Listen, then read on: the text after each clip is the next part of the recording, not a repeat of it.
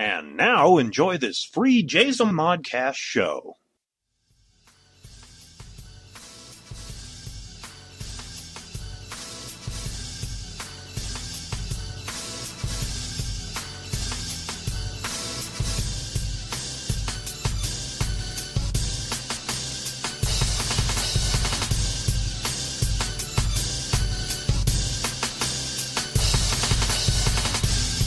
Welcome to Flashback Fridays. I am your host, David K. Montoya. All right, kids, before we even get started, let me go ahead and just jump out there and apologize for last week. I know I missed an episode last week. Uh, just a lot of things are going on behind the scenes. We've got whole new equipment coming in. Actually, it's in. We just got to put it together now for the shows. Uh, you know, if anybody that follows any of the other podcasts, um, featuring me know that I'm working on an animated feature and that pretty much took a lot of time last week, plus the equipment. So by the time I realized that I had missed an episode, it was too late and it was already like Sunday. So my apologies to everybody. Um, but here we are this week and I've got plenty of good podcast entertainment for you right here on Flashback Fridays. So this is kind of an exciting week. Uh, this is the last week of the blackout. Uh, in fact, tomorrow, Saturday, uh, Sadie and I come in and do what we think. It's a special Oscar edition, just to give you a heads up. And it'll be live Saturday morning at 12 a.m. We sit down, we talk a lot, a lot. Uh, it was like, originally before the edits, it was almost like two and a half hours, but I was able to edit it down to like an hour and a half. But still, we had lots of movie talk, lots of actors and actresses, and and it was just a really good, informative show. So check that out. Uh, like I said, we're going, we're back in the green on. Uh, let's see, that'll be tomorrow. Will be the first, March first and that'll be over at what we think. And then there on out, everybody else, you know, what we think, Seeing Red, um, who else was out for a while? Uh, don't get us started. Who's the boss? Tree Frog Expose Cafe. Um, we're all coming back and we'll be back and going strong each and every week as planned. All right, kids. So let's go ahead and get to the meat and potatoes of this show. The reason why we're here, we get together each and every week and we pull three podcasts from the past. You know, we have our nice little Jazel Modcast archive set up and I'll pull those episodes. I'll give you the name. I'll give you a brief synopsis and then we enjoy that episode. All right. So let's go ahead and pull the first episode. I've got my nice little cauldron right here. And let's see.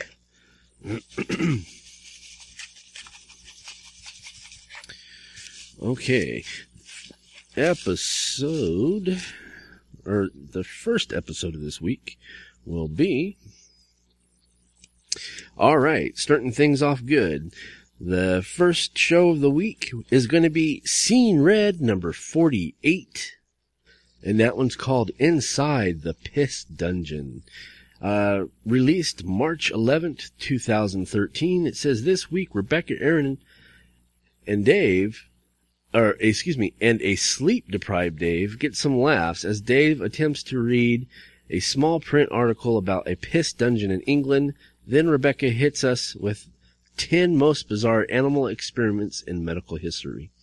Yes, this was good. I, I can't remember exactly why I was sleep deprived, but you know, that's, that's actually not that uncommon nowadays for me to be sleep deprived. Okay, so here we go.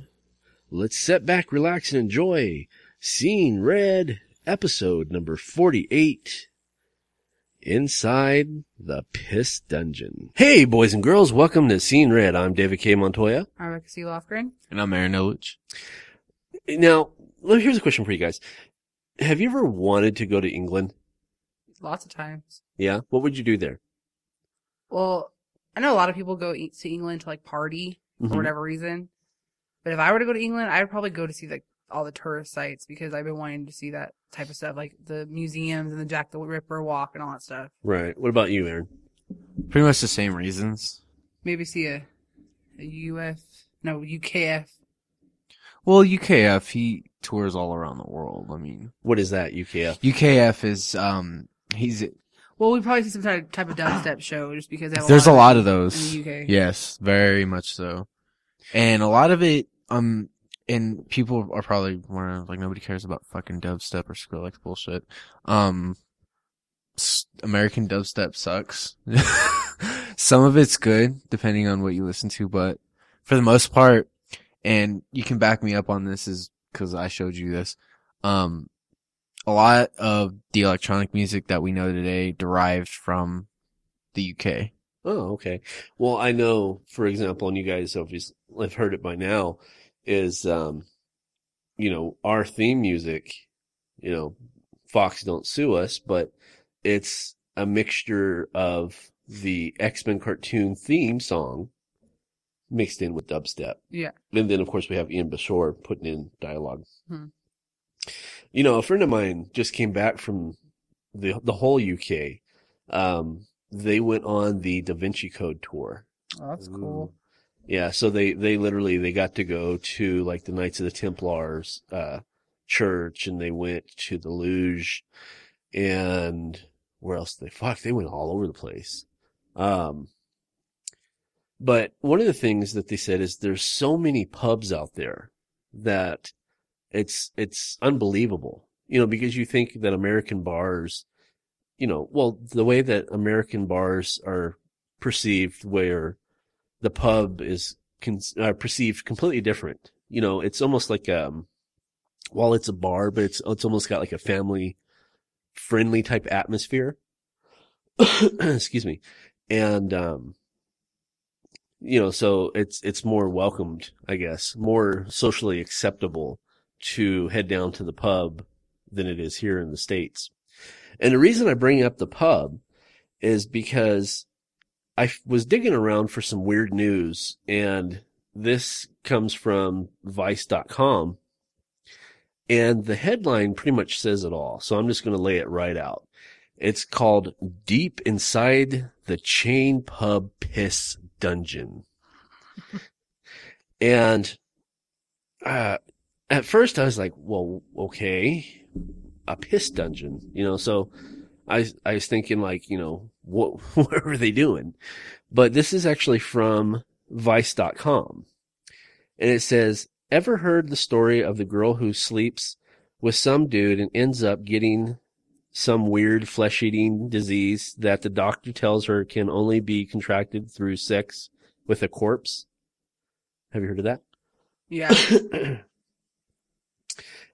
Every once in a while, you hear a story of human sexual deviance so extremely left of center that it literally blows your mind. It even more disturbing when you're there at the source and can see the corrobor- cor- fuck, I can't say it. Corroborate. Collaboration? Thank you. Cor- yeah. evidence for yourself.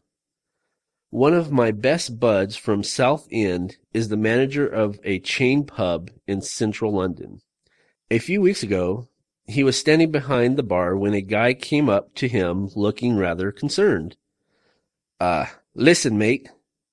This is gonna sound totally insane, but I just gone for a piss in the urinal and I could have sworn I saw an eyeball looking up for me from the hole.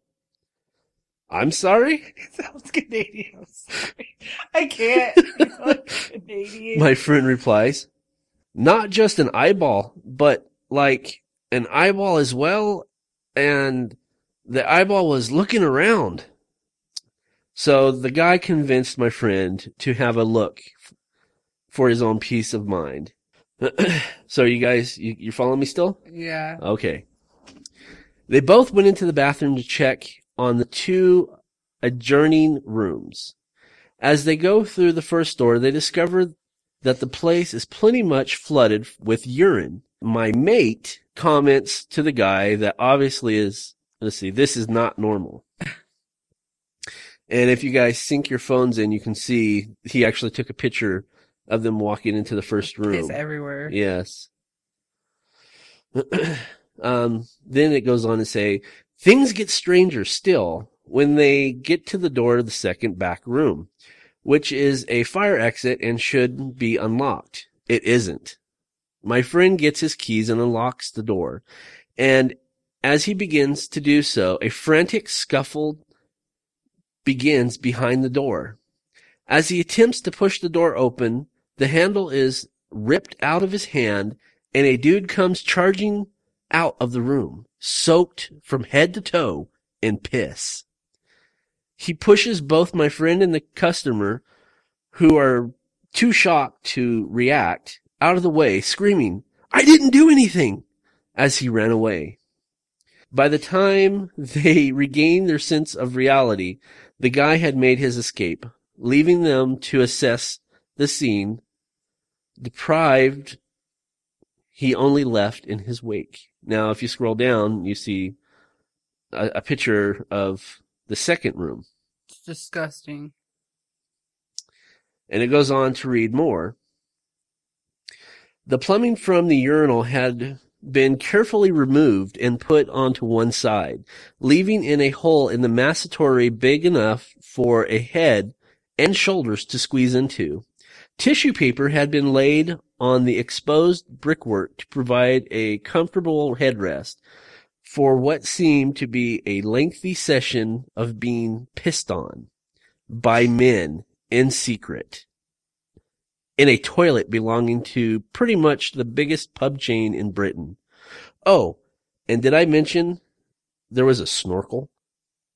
The police are called. Forensic scores the scene, but no fingerprints can be found owing to the copious amounts of wee on every single surface. And then if you scroll down even further, you see where the guy had taken out the urinal and laid down the tissue paper so he can put his hand under there and get pissed on. I was told this story while incredibly stoned. I was, uh, let's see, where was I? Uh, I even more incrediblest, incrediblest. I, folks, I can't read. I'm not stoned. I'm not stoned. When he showed up, or he showed me the pictures of the makeshift piss dungeon on his phone, taken moments after the incident. He said that it was pretty much disturbing by the fact that he had seen this utterly normal looking middle aged man at his lowest ebb. He had obviously done a Reese on the place and put a fair amount of planning to, into finding, locking himself into the room, all without arising, arousing suspicion of staff or the punters before it was way too late. There you go. Next time you go to pee in a urinal or anywhere for that matter, just remember that someone could, here comes Rebecca's new fear. someone could remember, or just remember that someone could be mere feet away bathing in your waste fluids. So I, I read that and I'm like, well, number one, that was, that kind of remind me because I, you know, do you still have that fear about walking out to the car by yourself? Oh heck yeah. Tell the listeners your fear and then I'll get into it. I don't know why, but I have this fear like well it's because I used to have a, a blade and it's like really high. And for some reason I had this fear that if I walked into my car by myself, someone would like crawl out from under the car and like cut my Achilles Achilles tendon so I couldn't run away. I don't know why I had this. I still have it. Um, and that's just, you know, because you're afraid someone's underneath you. Yeah. Well, literally, in this story, someone is literally underneath you. Completely. And I don't get the fact that, I mean, I, I, I know there's fetishes. There's all types of weird. Fe- Why in the fuck would you want to get pissed on I don't know. in a public pub? I mean, think about it. Think about all that work that goes into it. He had to go pull out the bricks, undo the plumbing, you know, make sure his head and shoulders would fit in there just to get pissed on. And he had a snorkel. That, that disturb, disturbs me even more because he, he really thought about it. It wasn't someone just acting on impulse. you know. um, both the lovebirds are looking down at their phones. What are you guys looking at? I'm reading some weird stuff. Well, hit me with Well, it. I I was rereading that article and then I, I went to Facebook for a second and this is gonna make you laugh because, um, this is something that you, you seen in your childhood. Okay. yes. Yes, bitch. Yes. That's the real Hulk Hogan right there. What, what, what I showed him was, uh, the, these people photoshopped the picture of actual Hulk Hogan's face, Face. into the Hulk. From, it looked like the Avengers. That's good. What are you reading, Bets? I was reading this list about um ten most bizarre animal experience experiments in history. Oh, I think our rating's about to jump up. Okay, hit us with it. Um, the first one is the two-headed dogs, number ten. Um, it's basically about a scientist Uh huh. who uh, managed to achieve the feat in the early 1900s. He cr- his creation lasted for 26 minutes. He basically sewn another dog's head to that. Well, he was going to do a heart surgery, but sewn that dog another dog's head to that dog, Uh huh. and it lived. Back then, that was like crazy. You know what I'm saying? For 26 minutes it lived. Yeah. And then the second one is about uh, it says male turkeys were aroused by se- by severed heads. Do what? It says in the 1960s, Pennsylvania researchers Martin Schein and Edgar Hale observed that male turkeys mated with female turkey models as eagerly as they would the real thing. Intrigued, the duo placed the male turkeys in a series of even weirder experiments. They hit, they hypothesized that the male turkeys were erotically focused on the female's head. They slowly removed the model's body parts one by one until the head was on a stick. The head on a stick remained. Nonetheless, the male turkeys remained aroused by the head, and even preferred it over the headless body. now, here's where the experiment truly gets bizarre. The researchers got a real, a real severed female turkey head and placed it on a stick. They also put a dried male head, a two-year-old withered female head, and a head made of plain balsa wood. Undaunted, the male turkeys tried to mate with every single one of them. Um, the number eight is uh, monkey head transplant. It says American scientist Robert White is credited as the first man who successfully performed a true head plant transplant. While Demikhov granted an extra head onto a living bo- a living dog's body, White went the extra mile and managed to transplant a severed monkey head to another specimen's decapitated body in the 70s. Prior to that operation, White had successfully attached a dog's brain onto another dog and kept a monkey's detached brain alive outside of its body. From an interview with White himself, the decapitated monkey revived after it was reattached to the body and even tried to bite a member of the team's member of White's team. However, the monkey couldn't move its body as there was no known method yet to reattach the brain to the spinal cord. The monkey lived for a day and a half before expiring. For reasons undisclosed, White never got the chance to try his method on human beings. However, present day scientists have said that we may see the first human head transplant in this century. No, wait a minute. Was was that was that uh, in Russia? Yeah, his name was uh he had a Russian name. No, no, it wasn't Russia. No. No, they were talking about uh the the first guy I was talking about with the dogs. He was Uh-huh. a Russian guy. Okay. This guy's name is White. Uh, number seven is Frankenkitty. Franken Kitty. Oh shit. Says German scientist Carl August Weinhold believed that the human brain was like a battery that was attached to several wires, namely the nervous system. This real life Dr. Frankenstein set out to prove his point in 1817. When he performed an experiment on a kitten, in his own words, Weinhold provided ex- explicitly, explicitly gory details of his experiment. The animal lost all life, all sensory functions, voluntary muscle movements, and even its pulse. Afterwards, I filled both cavities with the aforementioned al- almag- amalgam, Uh huh. zinc and silver. For almost 20 minutes, the animal got into such a life state. Tension that it raised its head, opened its eyes, finally got up with obvious effort, hopped around, and sank down with exhaustion. While Weinhold's experiment may be considered insane and un- unethical today, this was during the time when the science community was obsessed with reviving the dead. In fact, a year after Weinhold's experiment, Mary Shelley released her wildly popular classic novel Frankenstein. Number six the Lazarus Project. This one I thought was pretty interesting. In the 1930s, University of California researcher Robert Cornish believed he could revive dead organisms as long as they hadn't suffered major organ damage. He asphyxiated four fox terriers, which he named Lazarus, the biblical character whom Jesus brought back to life. and placed them in a seesaw-like machine. The odd contraption circulated the corpse's blood by moving up and down while Cornish administered a cocktail of adrenaline and anticoagulants. He failed to revive his first two subjects, but succeeded with the last two. Although blinded and severely brain damaged, Lazarus 3 and 4 lived for months at his home. The researcher became so famous the univer- so infamous that the university kicked him off the campus and he had to continue his work in a makeshift lab near his home. In 1947, Cornish reappeared with a new resurrection machine that looked and looked for a human volunteer. A prisoner on death row, Thomas McMinigal, Minogle, I don't know how to say that, volunteered for the project, but state officials were afraid that he- that they might have to free him after his execution and declined Cornish's request. The disheartened researcher went home and lived the rest of his life selling toothpaste. Oh shit. Yeah. Number five is the shock puppy. This one's interesting to me too. So the shock puppy experiment. Uh huh.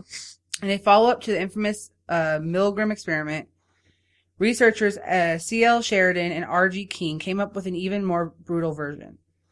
They hypothesized that some of the subjects suspected that because they're the other um, the Milgram experiment is basically where they put people in a cage and had other people shock them Right. to see how much they would shock other people. Yeah. Yeah. Okay. Well, they hypothesized that some of the subjects suspected that their human victim was faking the electric shock, so they decided to replace the victim with a live puppy.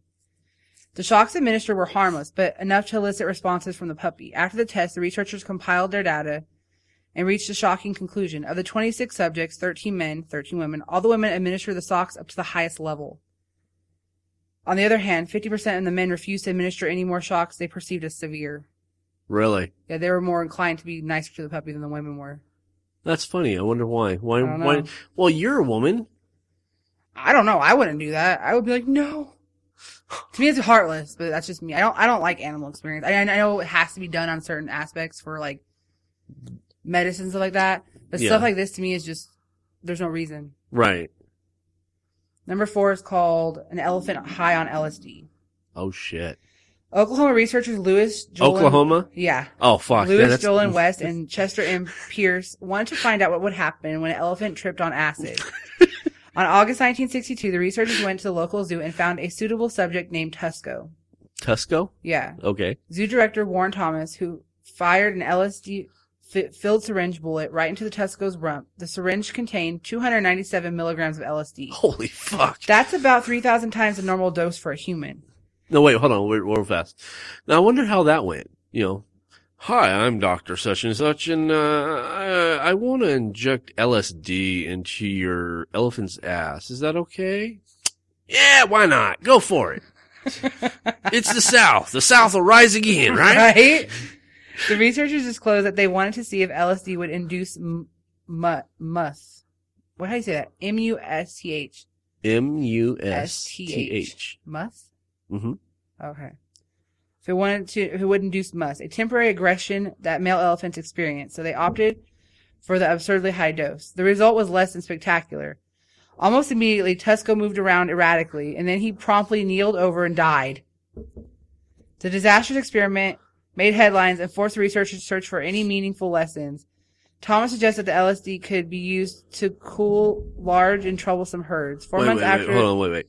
So out of all this, he The- just fucking dies. right after they put all that LSD, it gave him basically a way too high of a dose. He OD'd on it. Thomas suggested that the LSD could be used to cool large and troublesome herds. For, four months after the debacle, the scientists stated that the obvious that stated the uh, ugh, stated the obvious in a scientific journal. Elephants were highly sensitive to LSD. this one's just weird to me. Okay, what's this is number three, right? Yeah, dolphin gets intimate with a human. In 1967, dol- dolphin researcher John Lilly published his controversial book, The Mind of the Dolphin, which details his assistant Margaret Howe's time living and teaching a male dolphin named Peter to speak. The pair lived together in a flooded house for six months. How they did this, I don't know, but they flooded a house and put the dolphin in there. This is the 60s, Okay, so yeah. who knows? They they were using LSD themselves. Yeah. They probably thought they During were that dolphins. time, Howe played with Peter and taught him to speak basic English words. After a while, Peter became more amorous with and repeatedly tried to mate with Margaret. Wait, wait, wait. Hold on, hold on. Who's now? Peter's the Dolphin. dolphin. So he's saying that the dolphin was speaking English. Yeah. LSD. I'm telling you, LSD. Okay, and now, Well, I think you can teach dolphins how to like mimic English words because the way their vocal cords are made. uh huh. Fuck you. Fuck you. Okay, go ahead. I'm sorry. Um, finally, she, ac- I can't say that word. Okay, back up a little bit because Okay. After a while, Peter became more amorous and repeatedly tried to mate with Margaret. okay, Finally, I would say she agreed to his sexual demands and stroked Peter's dolphin hood with her hands and feet. She even did this now when now, I'm sorry. I know I keep she interrupting. molested. This is some bestiality shit. She molested the dolphin, basically. no, but is she a doctor or what is she she? was a she was an assistant of this doctor. He was a researcher, and this was his assistant. She lived with the dolphin. He was like researching what would happen and all this stuff. so in other words, she gave the dolphin a handy Yeah, and a footy, basically. at on on the dolphin's request. Yes. Wow. Okay, go ahead. She even did this when other people were present. Towards the end, she concluded that Peter trusted her enough to be intimate with her. The strange, the strange experiment did nothing to bolster Lilly's reputation. Federal funding for his research stopped when, author- when authorities discovered he also gave dolphins LSD to make them talk. I told you LSD was hooked up in there somewhere. That's fucking funny. Number two is jellyfish in space. Hold on, wait. I, I'm I'm still. still on the, LSD of the dolphin. This is the 60s. I don't know. I don't know why they thought that it would be okay for them basically to molest the dolphin and then write a book about it and think that they were going to get funding from the government for this. yeah. Hey, that, that wasn't why it stopped though. That wasn't why their funding stopped. It stopped because he gave the dolphins drugs, not because they molested the dolphins. That was okay. yeah. it- you know, Peter. He, he's a he's a good guy. You know, he he has a kind of a a weird fetish about them dolphin fish, but uh, you know, he, he's a pretty good guy. I think we should give him uh, you know, some of that cash flow there. Oh no, no, Professor. They do LSD with the the dolphins. I don't know why the second professor. Sound like a Mexican. Oh no. They do LSD with the, the dolphins, doctor. You, you can uh, put it in like Homeland Security and and you know, tap phone lines. Okay. Go ahead. I'm done. This one's called Jellyfish in Space. That's Doctor- the movie of my that's the name of my next movie. Yeah. Jellyfish in, In space. Go ahead. Dr. Dorothy Spangenberg. Yes, Spangenberg. It's a weird ass name. A scientist with the, with the Eastern Virginia Medical School wanted to know what effects gravity would have on future humans born in space. And what better way to find out than launch a few thousand jellyfish there first? Seriously, no one had a better idea. On June 5th, 1991, she and her team packed 2,478 baby jellyfish alongside the crew of the Columbia Space Shuttle for their experiment. The jellyfish adapted well to orbit, and their numbers soon reached 60,000 Oh shit. for mating. Unfortunately, when they were brought back to Earth, these spaceborne jellyfish were, were noted to have greater pulsar abnormalities than usual, which was a fancy way of saying they had vertigo because they couldn't adapt to the gravity. The scientists concluded that humans who share similar gravity sensing appendages with jellyfish would likely experience the same problems if they were to be born in space and brought back to Earth. now this is actually interesting because it's something similar to what I read. Yeah. is um you know they're they're they're actually taking volunteers. They're going to ship people off to mars. But unfortunately it's a one way trip. You're not coming back home. You're going to mars forever. And um one of the things that they were talking about is you know eventually when they because they'll keep sending you know ships out there Yeah. continuum until they build a, a civilization. Um you know to the point where they'll be able to build their own rocket ships and come back to earth. Yeah. but they were saying that actual humanoid Martians, you know, humans that are born on Mars, they wouldn't be able to handle living do- on Earth Yeah, they wouldn't. because of the, the dense gravity that Yeah. we have. So I actually find that kind Well, of well, it's cool to know if you're born. Well, I guess. Well, they say like if you're already here, you can adapt to that, but you can't adapt to this if you're there. Right. So it's cool to know that if you did go to space, you could adapt to it, but that, but that your children would never be able to adapt to Earth's atmosphere again. Right. I don't know.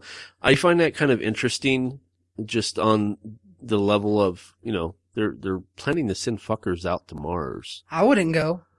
Oh. How are you going to get your, you Where's know, my internet? yeah, that's exactly. Couldn't live without internet and video games. Be like, hey, boys and girls, this is our first podcast from Mars. And that'd be about it because then how would we get it back? Get it on the web. Right? Okay, the, the last one is called Disembodied Doghead. Mm. This one's pretty creepy. Okay, go for it. In 1928, Russian scientist Sergei Burk, I can't even say, Hon, Berkonjevich? no, Burkhan, Honig, Berkunkenko, or Burkhankenko? yeah, that's what it looks like. Berkunkenko. We can call him- Sergey B. Uh, shocked Yeah. his fellow Soviet scientists when he presented his bizarre, bizarre life support machine. He claimed his autojector I know this machine made it possible to keep a head alive through continuous blood circulation while the rest of the body went through intensive surgery. To prove his point, he presented a film of what appeared to be a disembodied dog's head being tested to various stimulations. Amazingly, the head blinked when he shone light in its eyes and flinched when he banged a hammer on the table nearby. Finally, he, he fed the head a piece of cheese, which went through the ex- uh, es- esophageal tube. We should note that this experiment has been hotly debated and was never independently verified. Um, and the reason I say I know this one is because I believe that's the same guy. Remember, I, earlier I asked you if it was Russian. Yeah. There's one one uh, scientist. He was actually hired by the Russian government, and he was supposed to make super soldiers. Yeah. And and one of his theories was is he was going to mount uh neither it was human heads on gorilla bodies Mhm. because gorillas are obviously more stronger than than humans, but humans are so intelligent that they could actually be more deadly of a soldier or Mhm. vice versa. I don't remember exactly what it is, but um, the the legend goes is he actually he was able to to put uh, I think it was a gorilla's head on a human is what took, and once he he went to you know the the the not the czar, you know whoever the fuck it is is who runs Russia. Yeah. He's like, look, look, comrade, you know, I did it. And they're like, boom! They shot him right there. really? Wow. Why? the Russians. They're Russians. That's all the excuse we need. They're Russians. Yeah, exactly. If You're not my comrade, I will kill you. I'm trying to make my best Russian and you do a Russian like that? Come on. Why you let me die like that for? Well, Rebecca knows I'm good at doing impressions. But, uh, yeah, so seriously, he, he went and he took, and he's like, yeah, you know, I, I, I've got it, you know, to survive on, on the human body. And they felt that the scientist was, uh, mad. So they, they shot him. Oh. And I think this happened in like the 1940s, 1950s. You guys can look it up on Google. It's just one of those weird facts that, you know, when you're just surfing the web and, and you find shit that, you know, you're like, I don't know. You know, you're, you're, you're looking like, well, where can I buy the next comic book? And you're finding, you know, people getting slaughtered for sewing heads together and shit. Yeah. That's, that's how you find it. You're like, oh, let's click this, see what this, oh, That's how you get to the weird side of YouTube. You look up comic books. Yeah. Somehow I went from looking up video games to looking up comic books to looking up movie trailers to looking up fan fan made movie trailers to looking back to comic books again. No, I've got worse ones. Like one time I was looking up music videos and all of a sudden I got to like the weird side of YouTube with like babies with like diseases and then from there to like childbirthing and then like real videos of childbirth and then to, from there to like all these babies that died during childbirth and it showed it. I'm like, where, how did I get here? Like this is so depressing and sick. Yeah, that's that's why I'm constantly watching because right now that's Jay's favorite thing is is YouTube. Yeah. So I'm constantly trying to like keep an eye on him and, and where he goes. And plus with Zoe because Zoe loves YouTube. But Zoe, you know, for the most part, she she's smart enough. She knows where she wants to go. Yeah. You know, she she likes to watch Curious George and Mickey Mouse. but yeah, I've ended up on some weird places in fucking YouTube Mm-hmm. like um there's this one debate going on right now and i didn't know nothing about it until i seen the article on youtube is uh one of the miss americas you know the next contestant for miss america Mm-hmm. was born a dude Oh, really? yeah I think I've seen that actually. and the he she. I don't know whether to call him a he or she. Um, he's like, well, you know, the plumbing's gone, you know, so I, I'm not a dude, but you don't have you. You don't have real estrogen. Right, right, exactly. So I don't know. I mean, it's it's called Miss America for, Not- M- Mrs. Sir. and I know we'll probably get hate mail, you know, from that. But I don't know. That's just one of the weird places I've gone to. You know, just kind of ended up on. Um, fuck, where else have I gone? Um, cosplay. You know, I was trying to find you know more information about cosplay. Yeah. I ended up some weird ass fucking. I, I don't even know why they're called cosplay, but that was just like weird. people, people like shitting on each other and. Oh and my that is like- not That cosplay. is so not cosplay. I, I don't know. Uh, uh, yeah, you just dig, you dig hard enough, you're gonna find some weird ass shit. Yeah. I, no. No. Um, Sometimes you can like you catch yourself. You're like, no, I gotta. No, I'm not doing this. Not again. It's, like getting sucked into the wormhole. It It's is. Like, it's like, um, what was it? I'm trying to remember the last time I, I ended up there, and it was actually here in this house. I was digging around, and you see this really feminine hand holding like a dessert cup. Mhm. You know, like how you go and get uh self-serve ice cream. Yeah. and that type of dessert cup, and you see it under her butt. My God. and, and it's like, I know what's about to happen, and I really don't want to see it, but at the same time, are they really going to do it? You know, so I sat there for like a good five minutes. Am I going to push play? Am I not going to push play? Yeah, chick shit in a cup. That was pretty much it. yeah. Uh, Weird stuff on YouTube. What are you looking up now? I see that you both are kind of hovering Oh, around I the phone. Was looking at. she likes to. Stuff. Uh, we mentioned. She mentioned this on one of our other episodes. That she likes to go to the site. There's a bunch of weird stuff on it. That's where you're at, huh? Yeah. Are you on the Huffington Post? No. it's something like the Huffington Post, but it's not. It's called Listverse. I've been going to this site for years. She was telling me, she's like, yeah, she's like, when I was with my ex, like whenever he wouldn't want to do anything with me, Uh huh. he'd always bitch at me. I'd come out here and go on my laptop and just look at this shit for hours. Hours. Hours. He's like, what are you doing? I'm looking at Listverse. Still? Because I could be on here for like days. Well, is there anything good on there that you can share with some? You know, share with There's all kinds of stuff. There's all kinds of Well, just categories. But Grab something and let's go with it. okay, hold One- on. That time time she piqued my curiosity. One time she showed me this thing. She's like, I was like, what are you looking at? She's like, this thing that I like to go to. I was like, what is it called? She's like, it's called Listverse and it has like a bunch of like different articles about stuff. She showed me like morbid, uh, uh, human, um, morbid human, uh, abductions or something like that. And Really? It, it was about like missing people, but they, f- they didn't f- necessarily find the missing people. They found pieces of the missing Oh people. Oh shit! Yeah, and it was like, Like diff- Seven type shit. yeah, You've seen Seven with Brad Pitt Yeah. and uh, what is that? Kevin Spacey. Spacey. okay, what do you got? Here's a, um, this one's from an- the animals category. Oh, okay, This isn't bestiality though. This Okay. one's 10 awesome species we just discovered. okay. The first species is the legless lizard. The legless lizard. Actually, Lego list. actually, Lacey and um, Sadie Burbank they talked about the legless lizard. Yeah, it's, it's like a. It looks like some type of snake.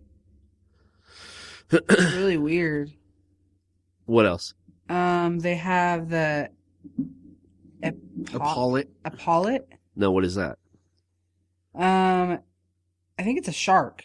It looks like a um. Says these remarkable animals are perfectly suited to their environment as their streamlined bodies move through water with ease, together with a variety of evolutionary advantages such as a sonar, incredibly powerful scent glands, large muscular bodies, and rows and rows of t- treacherous teeth at their disposal. It's hard to think of anything else they could possibly excel at.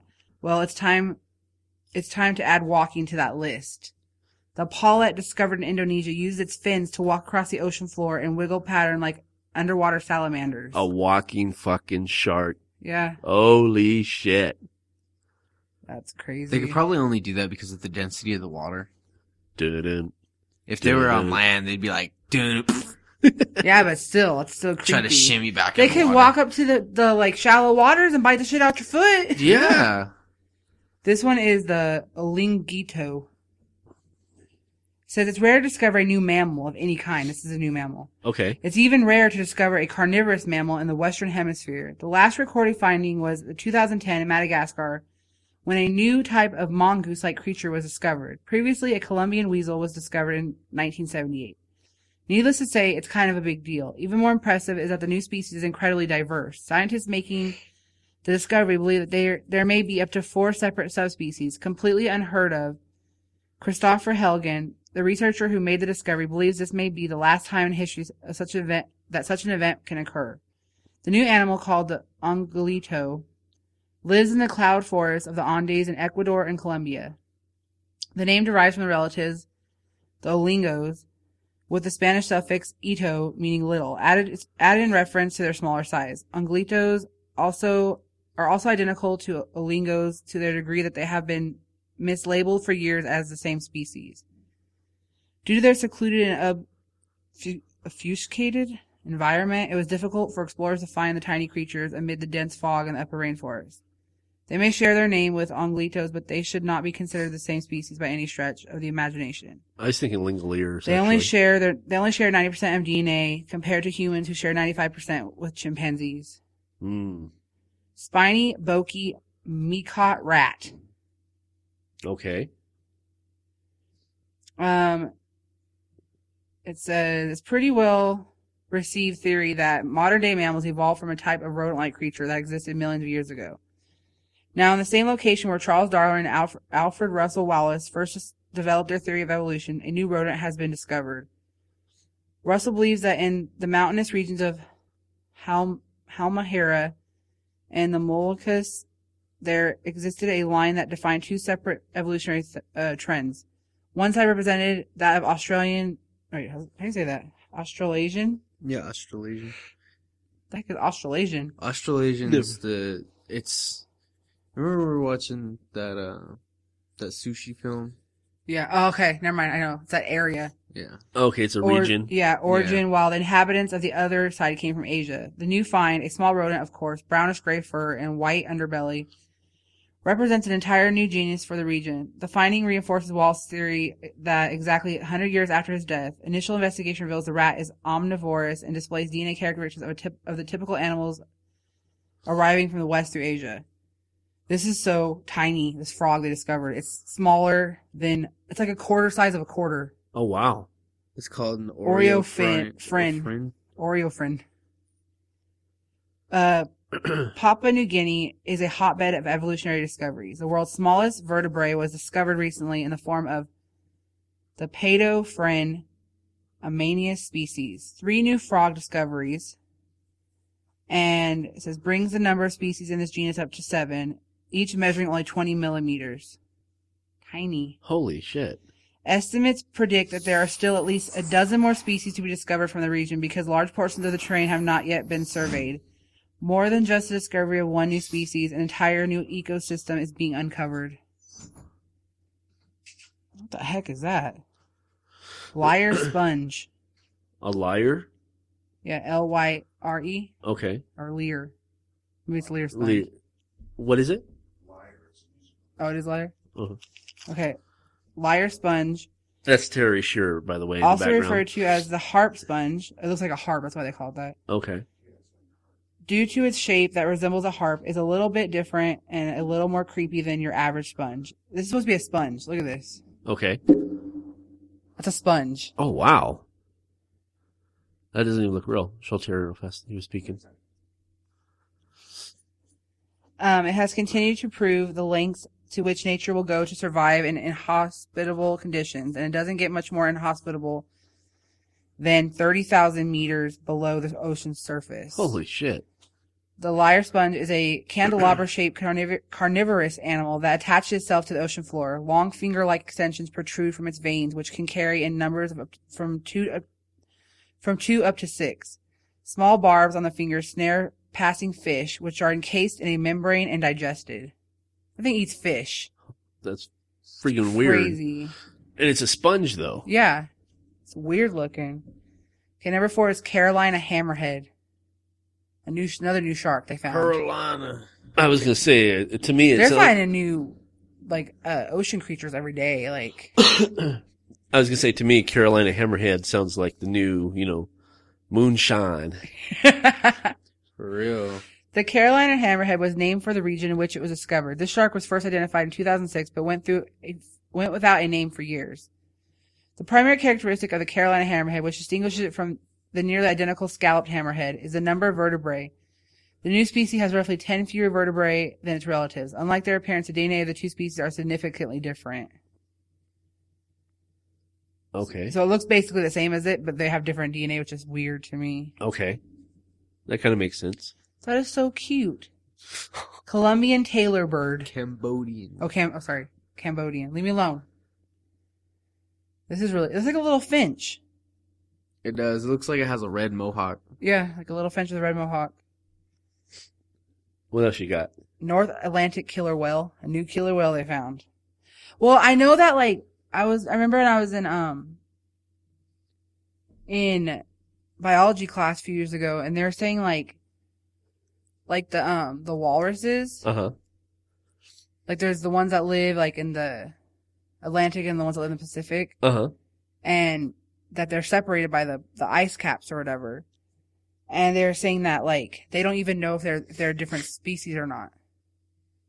Really? The only way to tell if they're a different species, well, other than doing like, Genetic testing. but even at that, if they can't, if they won't mate, because there's these things called walruses. They're not walruses. They're wal- they're fish walruses, Uh huh.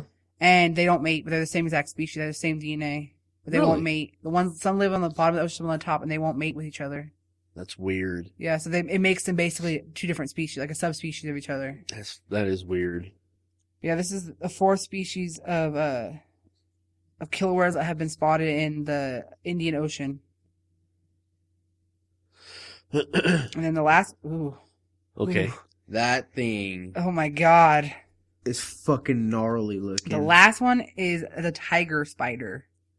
Oh, I don't even like the name of it. For the squeamish or even remotely uh, arachnophobic, the jungles of Sri Lanka are most likely already on your list of places to avoid. Recently, another large addition was added to the list for reasons why. A newly discovered tarantula species is described as face-sized, Holy measuring about 20 centimeters, 8, in, 8 inches across. It's almost a foot long. Fuck, Fuck, dude. Redefining creepy, the tarantula is remarkable for the gray and yellow stripes along its legs and body. The giant spider prefer established old trees, but have recently moved into old and abandoned buildings because of deforestation. Ooh, that's what I want to find, you know. Yeah, really. During the effort to identify the new species, a police detective was employed to locate the creatures, many of which were found inside a local hospital. Oh, that's that's what I need to fucking hear. At least we're not in Sri Lanka. Yeah, that's true. This thing, I mean, it's beautiful, but it's terrifying. Yeah, to notice that could be bigger than your face. Oh, fuck no. Because Oh, tarantulas are big as it is, but that's like a giant tarantula. Holy shit in a half shell, man.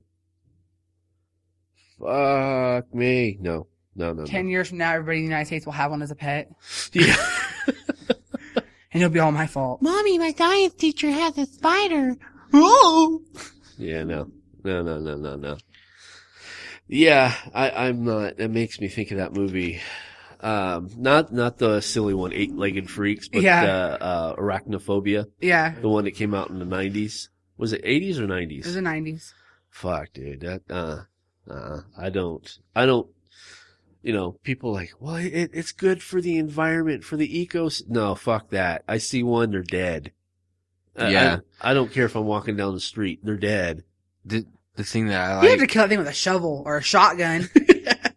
what I like to do is I, like, if I see a spider on the wall or something, I'll like kind of smash it and then I'll take like a pencil or something and I'll stick it through the abdomen and I'll walk over to the stove and crisp it.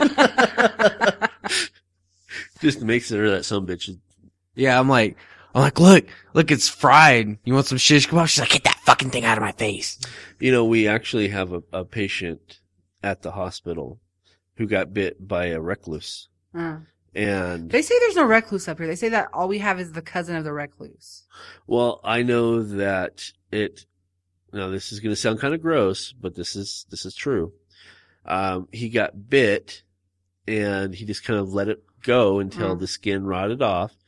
And the spider was able to get inside of his leg Oh. and laid eggs. Oh my god. and leg and the eggs were inside of his leg and they hatched so he had spiders inside of his system and pretty much from the the knee down to his foot is essentially rotten Oh my god. and that's that's a true story kids I know uh, he's like you want to see it i'm like no this girl I know, she got bit on her butt. And she didn't think anything about it. And then like she had her mom. She's like, "Mom, look at my like, look at this. It hurts." Like, and then she seen that the the skin was like deteriorating. She's like, Uh-huh. "You need to go to the hospital." They told her that it wasn't a recluse that bit her, that it was the cousin that we have here, and it's not as deadly or whatever. That's bullshit. But she had a really bad infection, like staph infection, everything from that. really Yeah. so that you know that's uh i don't know if it's picking up outside folks but there's actually talking outside my window that's kind of weird at this late at night you hear it oh i don't know but anyway the the moral of the story the, of this is is you see a spider kill the motherfucker it, it don't matter It, the thing that gets me is like, people are like, oh, don't kill the spider, leave him alone. I'm like, that bitch will lay thousands of eggs in your house, and you want those thousands of eggs to crawl in your mouth. There's a you guy. sleep. There's a guy in yeah um no in Australia, and he makes YouTube videos about spiders and stuff like that that he finds in his house. He's a really nice house in Australia, and I guess like he lives out by like a washed desert area, and like they Uh-huh. come into his house, and these freaking spiders are huge, and he captures those spiders and lets them go outside. I'm like, why? They're just gonna come right back in. yeah There was one uh, video where he had a spider up in the corner of his wall, and it had like made a web, and this spider was a good like six inches long. fuck no And a lot of those spiders in Australia are poisonous. A lot of anything in Australia is poisonous. yeah, he, he has a little daughter who's probably about like Zoe's age, maybe a little bit older. And Oh, he just fuck lets him go outside. I'm like, really? That could eat your kid. for reals that's why i I'd be have- like it all over again. How the cocoon's like hanging from the. That's why I have no desire to go to Australia. They've got fucking man-eating sharks on the water or in the water. spiders, man-eating and snakes. I was gonna say man-eating, yeah, man-eating spiders and snakes up on the. You're fucked. Water or land, you're fucked. Just you can keep it. Dingoes are. Pre- they say that dingoes and uh, kangaroos are really like violent too, like aggressive. You're Really? pretty much screwed. Yeah, yeah. I, that's not one of my top ten places to go. Um, you know, I I'd, I'd probably rather go visit this, you know, pub where you get pissed on first than you know going out there. That's just someplace now. Um, and then I don't know if we actually talked about it on on our podcast, but you know, I found that scorpion. I don't think we talked about it, but yeah. We found a, a scorpion in the the cupboard. That fucker. Actually, yeah, I think you mentioned it. I'm not sure if we did talk about it on the podcast, but I, I remember you mentioning it. to us. No, I told you about it. He never told me about it, but I seen Lacey post a thing about Yeah. it. Well, I wrapped it up, beat it with my shoe a couple times, then you know beat it a couple more, and then flushed it down the toilet. Uh, uh, How big was it? Uh, probably about that big. Lacey said it was. Uh, uh, how many inches is that? You think about four Three. inches, That's about three. three to four inches. She said it was just a baby too. I'm like, oh fuck that. Yeah, scorpions yeah, scorpions get get big. big. Yeah, they can go. They can get up to about a foot long. Well, tail and everything. Yeah, So no, no, no, no. I, I just I don't like bugs. I don't like anything. In fact, I I guess this is a good note to go out on. Um, there was now you guys know what a pincher bug is, right? Yeah. yeah. Um, there was a person that came in the hospital had an earache, and when they went in with the automanoscope to check into the ear, they seen that there was a, a, a earwig or a pincher bug Mhm. stuck in the ear. and it was so lodged in the ear they couldn't just pull it out with the tweezers. They had to do surgery on him. No, no. What they did is they actually took lidocaine and they dripped it on the the earwig. Dissolved it. No, it, it it froze him where he couldn't move, and then that's when they went in with the the utensils and, and pulled it out of the person's ear. My God. And that was well, that happened in Victorville because a, a friend of mine works multiple different places, hmm and um, it's the the county, I guess, equivalent to the county up here is where this patient went in, and, Yeah. and I got an earache. So fuck, you know. Now from here on out, anytime I get an earache, like, oh fuck, oh fuck, I got And an that earache. is why I would never want to go into the medical field. why is that? Just because of the absurd fucking shit you would see every day. How the hell is somebody gonna find out that they got spiders crawling inside of them? How the hell? What about those people that show monsters inside of me where that guy had freaking larvae in his head and they kept telling him he was crazy? yeah. Yeah, he's like, I hear a noise in my, I can hear it in my head. I feel stuff in my head. Oh, there's nothing. There's nothing. Finally, it goes and I guess a fly, a certain type of fly burrowed into his head, laid eggs, left, the hole healed, and the babies hatched. Oh, And he could feel them and hear, he could actually hear them. see now, Lacey likes watching that stuff. I don't like watching. Yeah, I don't. stuff. I don't like watching that No. stuff either. Uh, a nasty, another nasty one is, um, lady comes in wheelchair and believe it or not, she's only like my age, but she looks like she's 80 Uh-huh. and she has, um, plastic, uh, like Stater Brothers food grocery bags wrapped around her legs. And she came in for something else, completely not Unrelated. yeah. Um, and they're like, well, what's wrong with your legs? And she's like, oh, you know, da da da da, just blowing it off. And finally, um, they convinced her to take off the, the, um, plastic bags. And she had big old gaping wounds from being a diabetic, you know, because pressure ulcers are very easy, Yeah. you know, you know, when you're diabetic.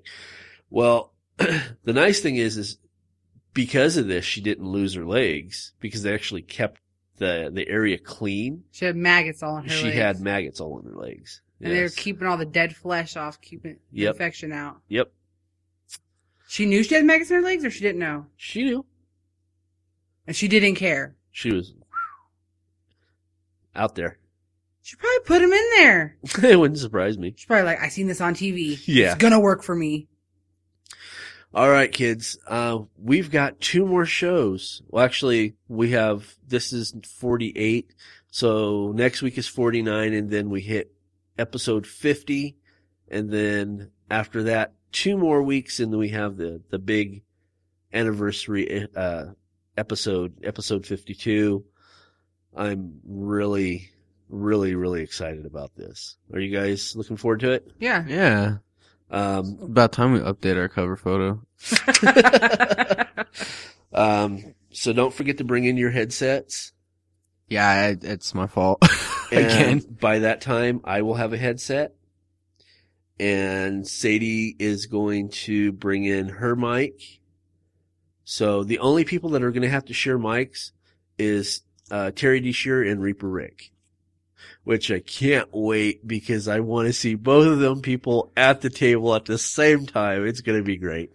And then, um, like I said, we're getting a, we're getting a, a cake and all that shit. And, and, uh, I think, I guess maybe just kind of give you guys a heads up to think about what you're going to talk about. I think we're going to talk about what out of all of our podcasts, because we've done a lot of fucking podcasts. Yeah. We really have. Uh, you know, what, what is your favorite moment out of your podcast? So, and of course, fortunate for you is you can go back and listen to them and, you know, and, and think about yeah. what your favorite one is. And, and we're going to go around the table and, and that's what we're going to do. Um, and then I think there's some people that are going to drop in and say hi. Um, so I, I'm really looking forward to this. It, it marks a milestone for the fact not just us seeing red that, you know, we've, we've actually made it to that mark, but for the Jazel Modcast and for all those people that actually thought I was a fucking weirdo, you know, leaving publishing behind and, and going into podcasting. This is just kind of a haha hooray for us. Right. All right, that's enough for this week, kids. So I'm David K. Montoya. I'm Rebecca C. Lofgren. and I'm Aaron Illich. In the jungle, the mighty jungle. The spider. if you don't like animals, or my singing for that matter, you might be seeing red. Good night. Now I get, you know, weird fetishes. Okay. I, I get that.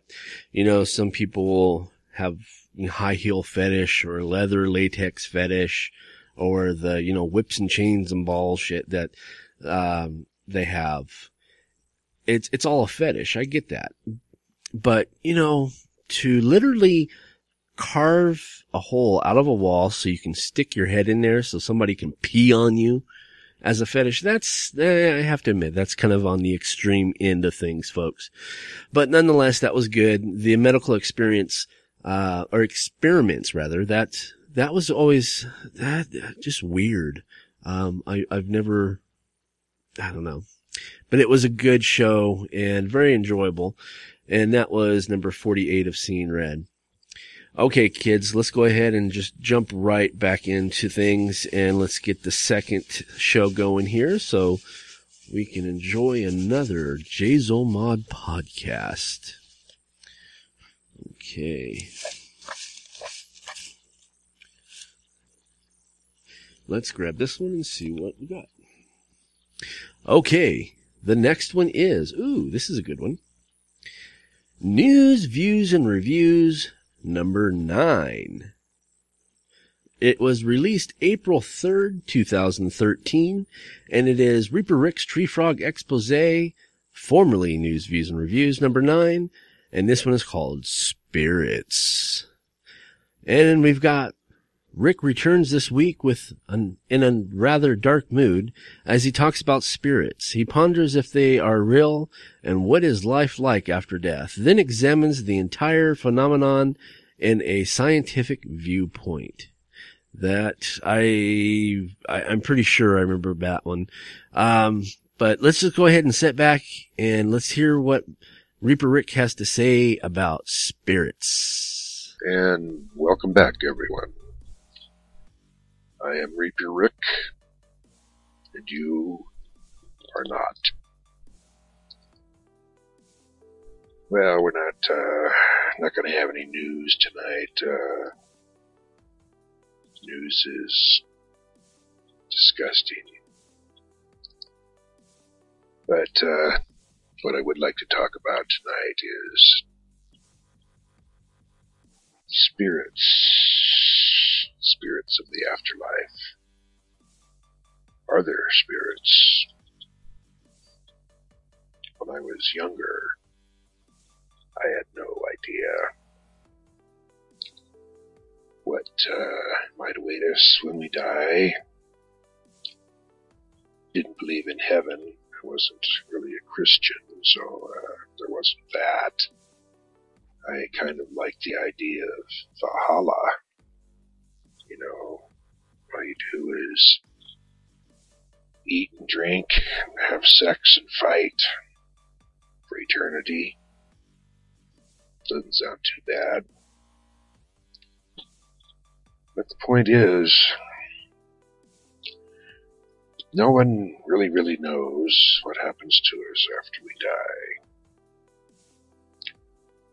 But in the past 10 years or so, there has certainly been a lot of evidence produced that would strongly suggest there is something after death. All these shows that uh, indicate spirit presences from EVPs to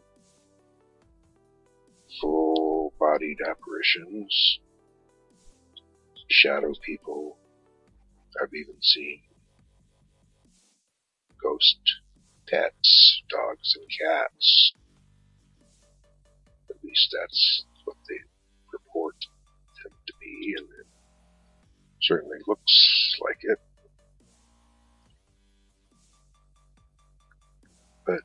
The thing that bugs me about most of those shows is that even when they get hold of a spirit who is talking to them intelligently, answering questions, they don't ask pertinent questions. You know, what is your name? What year is it? Can you tell me what street this house is on? Oh, come on, who gives a shit? Why don't you ask him important questions like what the fuck happens to you after you die? Where do you go? Do you see a long tunnel with a bright light at the end of it? You know, are there are there spirits standing along the, the tunnel trying to, you know, sell you things as you head down toward the light? Are they making fun of you because you're the newbie? I don't know. Nobody has ever asked a spirit, you know, did you see God? Is there a God? What what is there after death? That's what we want to know, for Christ's sake. Don't want to know what color your fucking pants are. Good lord.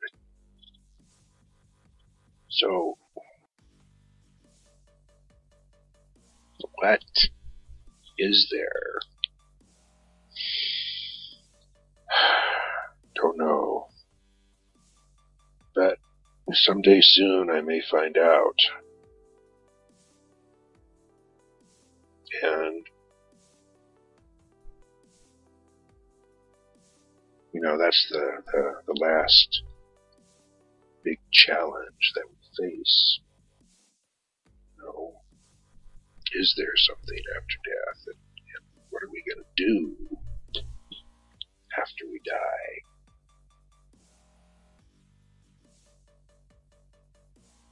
According to all of these, uh, you know, ghost finding shows and everything, I mean, there are obviously hundreds, if not thousands, of spirits roaming around places, but certainly not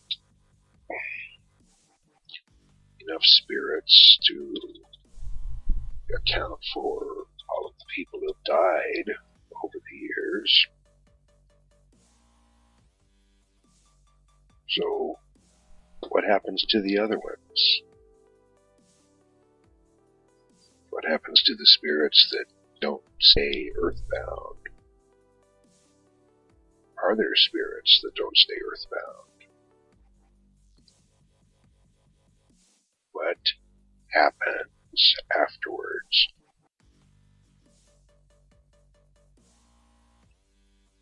Don't know.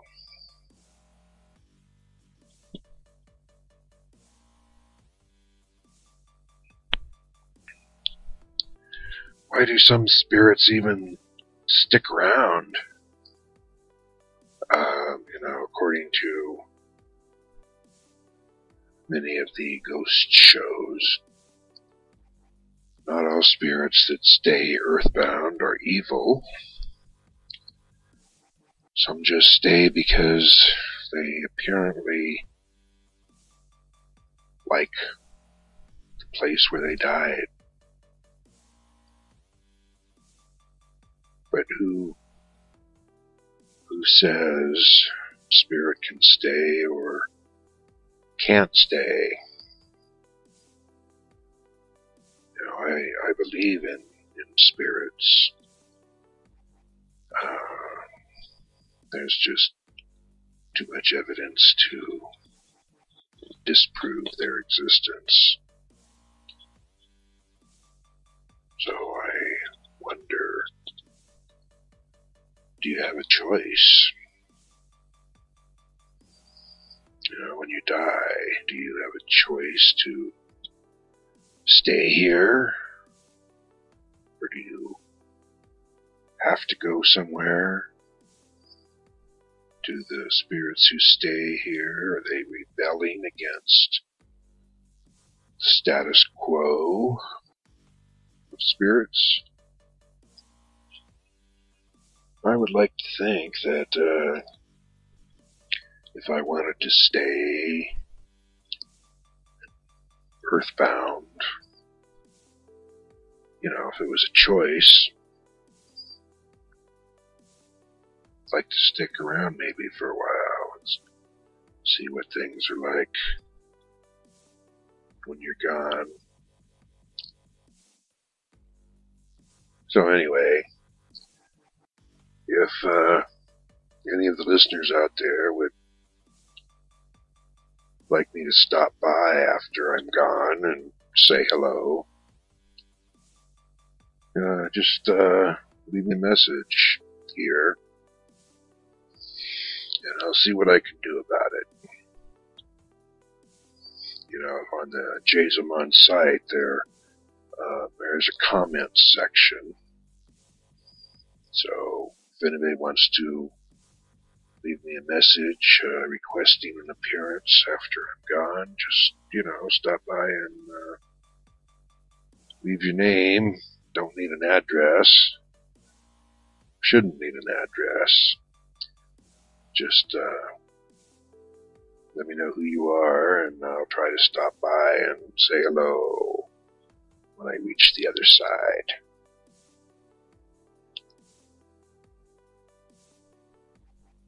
That should be fun.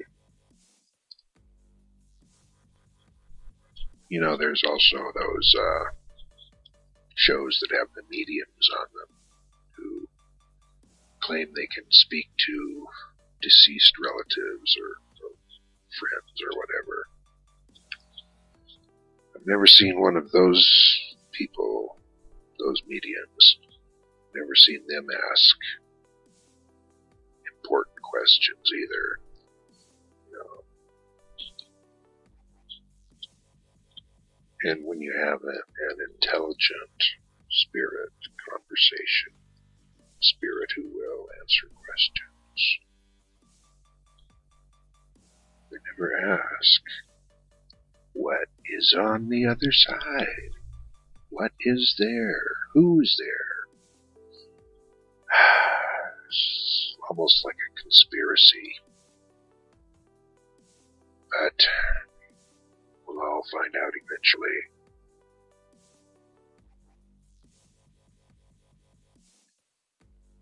One way or the other. Alright, well, enough of that crap. Um, I'm going to mention a couple of uh, interesting television shows that are available now just because I like them. Um, something that uh, just recently started was the uh, Robot Combat League. You know, when I first heard that was coming out, I, I thought, what the hell is that? You know, is it going to be like a, a big rock'em sock'em robot kind of game? Turns out it actually is. Uh, they have eight foot tall robots that weigh about 750 pounds apiece. And two people control each robot. One person sits in a chair and controls the, uh, the movement of the robot back and forth and side to side. Then you have somebody else that is wearing one of these contraptions where when you move your arm or hand, the robot moves its arms and hands. Well, the hands not so much because they're big fists. But anyway, one person controls the punching action of the robot, and the other person controls the, the foot action of the robot. And it's actually an interesting, an interesting concept, and these two robots go and it is just like a giant rock'em sock'em robot kind of game. You know, they punch at each other and punch at each other until um, something breaks on one of the robots, and then they have to uh, fix it. And I think they have like three two-minute rounds or something. Anyway, it's kind of a funny show, but uh, it's interesting, especially if you're a robot geek. But uh, anyway, my might want to check that out. I think it's on the Sci-Fi Channel. Another interesting show. I like this because I'm interested in, in history and archaeology. It's a show called America Unearthed. And a forensic geologist is going all over the country investigating sites that are considered pre-Columbian, and that just means sites that uh, are before Columbus discovered America, which you know is Columbus did not discover America. Okay, Columbus discovered first time. He discovered basically Haiti and Santo Domingo. The other time when he came out, he discovered some other Caribbean islands. And then he went down to South America. America was discovered by a guy named Giuseppe Americus, which is why we're called, you know, it's called America because it was named after him.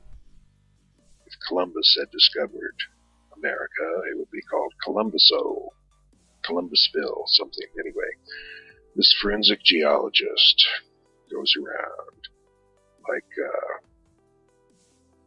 the American Stonehenge in uh, New Hampshire, and he examines these these places, tries to find out how old they are, tries to find out who built them and why. And if you're interested at all in early cultures and uh, history, this is really cool because it has basically shown that all over the country there are sites where Europeans, Celts sometimes, have they found sites where people, Europeans, have come to the United States hundreds of years before Columbus. We already know that the Vikings were in uh, Nova Scotia area thousand years before Columbus. Oops, I'm sorry. Thousand AD, which is almost 500 years before Columbus. But this show has proven that uh, people were here long before the Vikings, even. So that's a cool show. That's on uh, H2, the History 2 channel, if you're at all interested. Check it out. It's cool. One of the many things that this forensic geologist discovered at the American Stonehenge was that uh, whoever built it had set large rocks up, which coincided with both the summer and winter solstices, as well as the spring and autumn equinox. And interestingly enough, the uh, setting for the summer solstice sunrise is in a direct line with the English Stonehenge sunrise on the summer solstice. And something that uh, has always bothered me with uh, primitive people all over the world, they have discovered similar structures, stone structures, which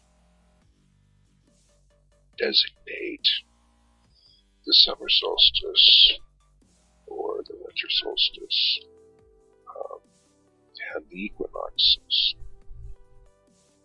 You know, and some of these structures are thousands of miles apart, and sometimes thousands of years apart in history.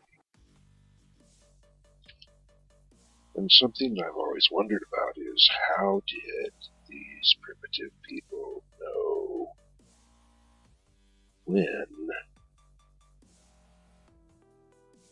these solstices would occur? Because everyone had a different calendar and they were usually different. Some societies, civilizations had 13 months in their year, different days, different, different everything. And yet, they all figured out somehow the exact day of the solstices and the equinoxes, equinoxes, equinoxi, I don't know. How were they able to do that? Especially this in the, in the you know, the, the northern hemisphere. It's usually still quite chilly when the spring equinox arrives. And it's frequently cloudy. And yet, all of these primitive people were able to discover which day the solstice would come. How, how could they know that? There, there is no way all these different civilizations all over the world could have found by sheer luck the two solstices and the two equinoxes. So, unless someone told them, that's entirely possible, I suppose, if someone was traveling around the world and informing all these different groups of people exactly when day was. But they would need a very accurate calendar, especially considering that periodically the uh, solstices and equinoxes arrive on different days. This year, the uh, spring equinox is coming a day earlier than usual. It's on March 20th this year instead of the 21st, where it usually is. I suppose that uh, in the general scheme of things, one day off wouldn't be that much of a problem when you're worrying about when to plant your seeds and whatnot for the coming harvest. But uh, even so, how did they do this with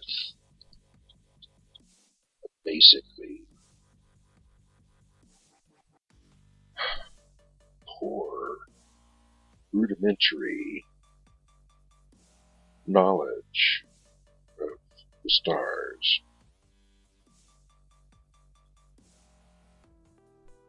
I still don't understand how that could have been done unless a more intelligent race of people or creatures informed all of these different civilizations when the sun would rise solstice.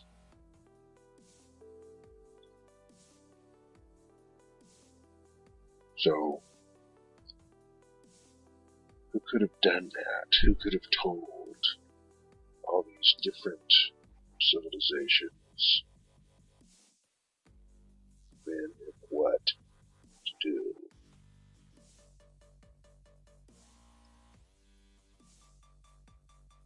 Well, of course, the ancient astronaut theorists, theorists, theorists.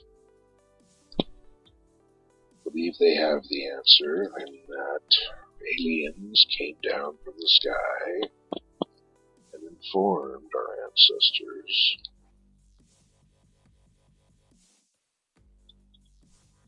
About such things as astronomy and architecture,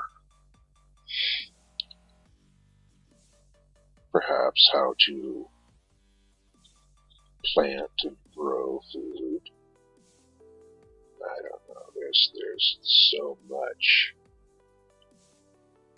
that we do not know about our own history. You know, I've always thought that uh, historians did not give our ancient ancestors enough credit for the intelligence they could have could have possessed. There are many things that ancient man was able to do that sometimes I just feel that uh, assume that ancient man was primitive and less intelligent than modern man is. But considering what ancient man was able to accomplish,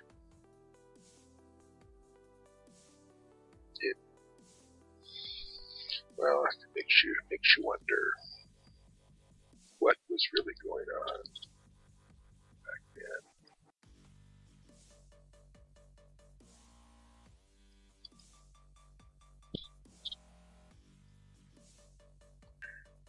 We may know someday what was really going on, you know, thousands of years ago. It seems like uh, every year new discoveries uh, tell us more. But every year they seem to discover things that are even more bizarre and more curious. So, wonder if when we die, we find out the answers to all of these questions.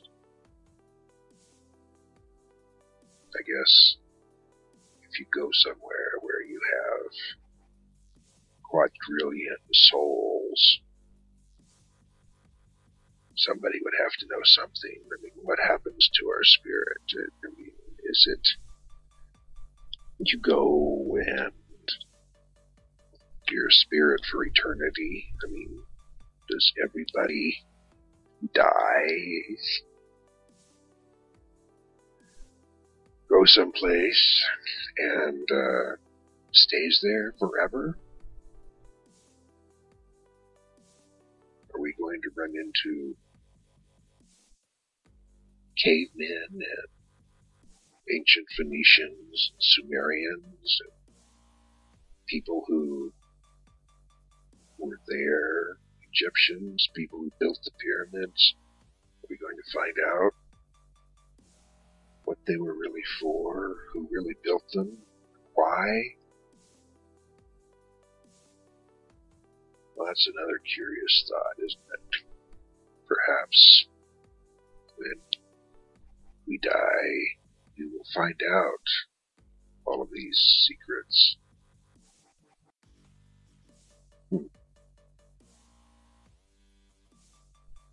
Never know. Won't know until we get there.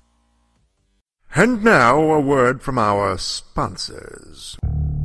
Before 1971, a young S. Sadie Burbank could only imagine a simple American life as a loving wife and mother.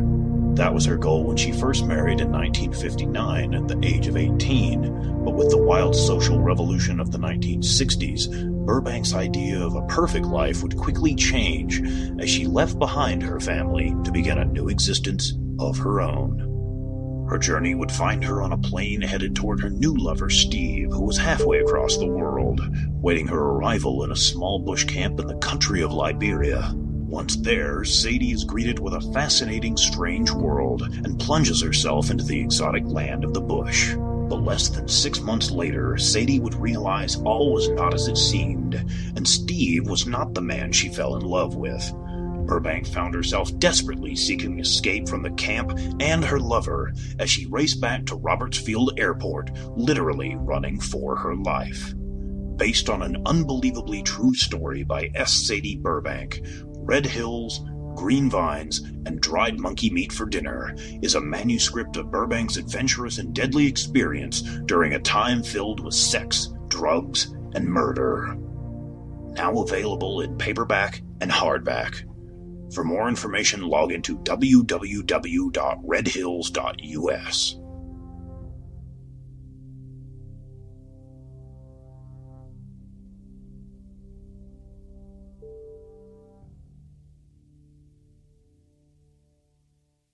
Are you looking for a new book, comic, or apparel from your favorite MythWorks or independent creators? Then you're in the right place. Introducing the all new redesigned MythMart store. Now bigger, badder, better.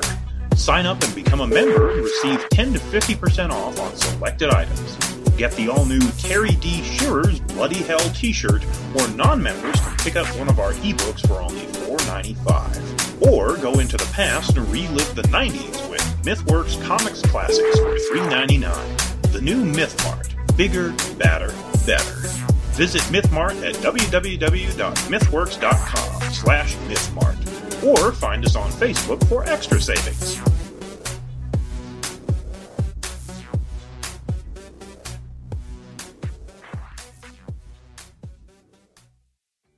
Do you own a business or have an item you want to sling? Do you want a chance to reach potential customers? Do you want to make some extra cash? Then here's your chance. For $50, you can have a 1 to 2 minute commercial featured on each of our shows for an entire month. With six shows a week, that's only $2.09 per podcast. Plus, for an extra 10 bucks, your item will be placed into MythMart. So sit back and relax as they handle all stages of transactions. Contact our ad department at info at jazelmod.com.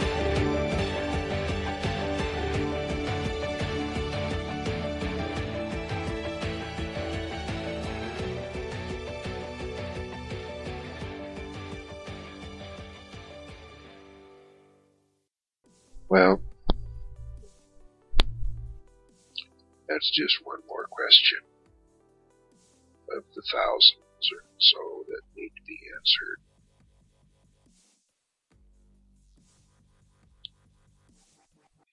And if there are spirits of dogs and cats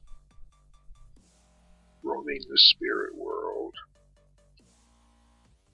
I guess that means animals have souls, or at least spirits that are able to manifest after they're dead and stick around for who knows how long. So perhaps people are not that special after all. If animals have souls or spirits, why do we kill them? Just to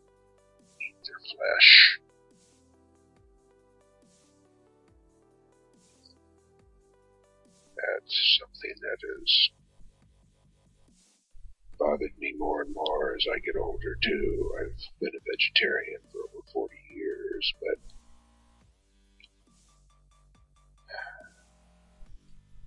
I just, I, I can't see how people can willingly destroy another creature, creature who has a brain, who can think, have feelings, who show love. I don't know, it just doesn't make any sense to me. Why people think they are so much better than every other living thing on this planet.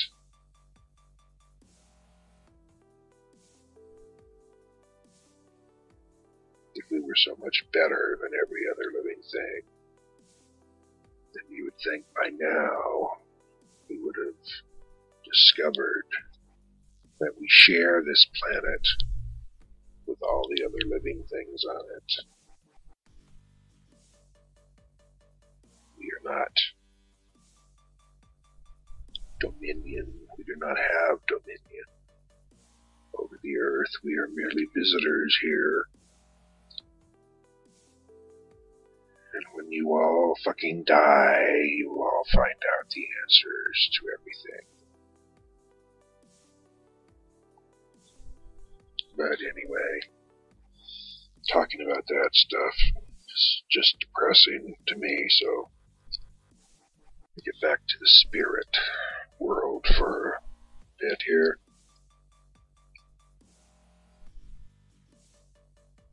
You know, in uh, England and Europe, they've discovered spirits who have been hanging around castles and such for hundreds of years. Um, so,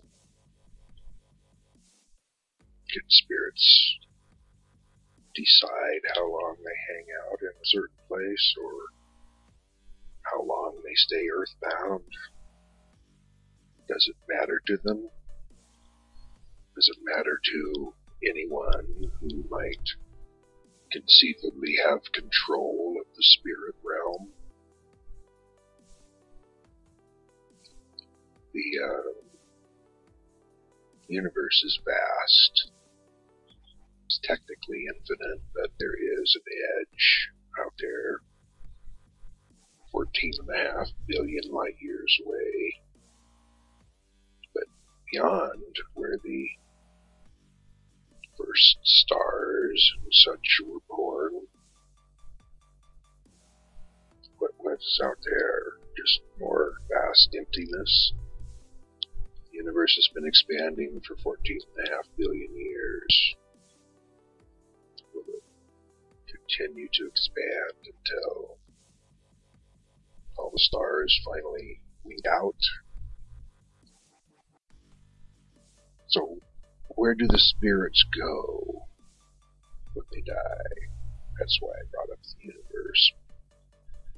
Do they just spread out?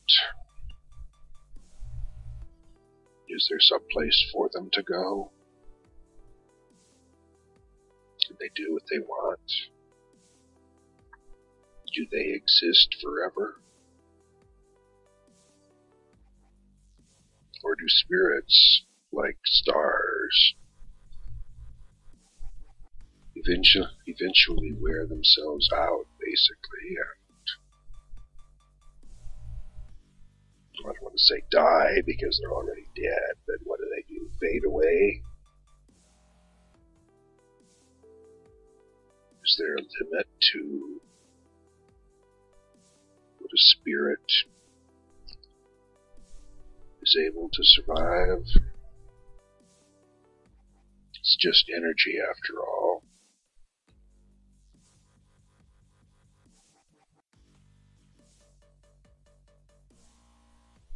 They say that uh, energy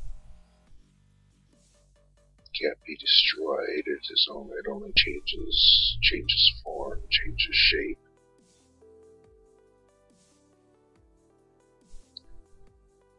So do spirits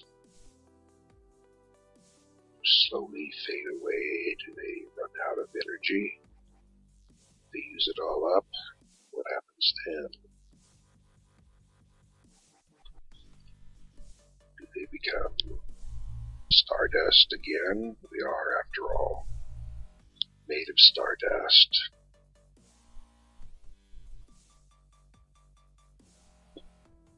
Is that what happens after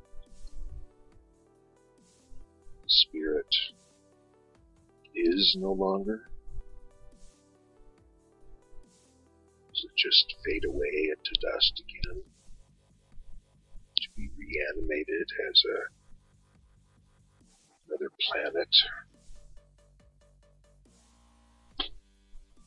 another person.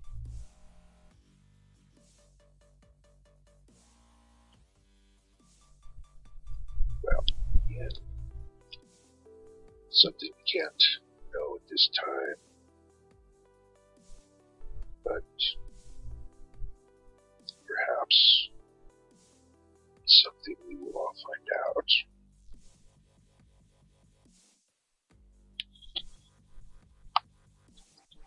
You know, I always thought that when a person dies, the spirit has no need of prejudice or love or feelings or anything that humans in their earthly form take so much pride in. And yet, some spirits appear to remain much as they were when they were alive. In other words, if, if a person was evil during their lifetime, do they remain evil as spirits? According to some research, yes. Places like prisons and other places where evil people were kept while they lived. Uh, these shows appear to indicate that uh, frequently the evil person turns into an evil spirit the same hates and dislikes and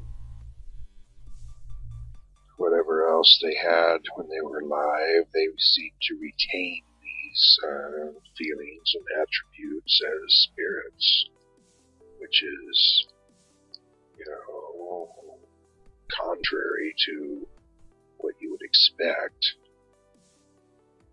spirit to be.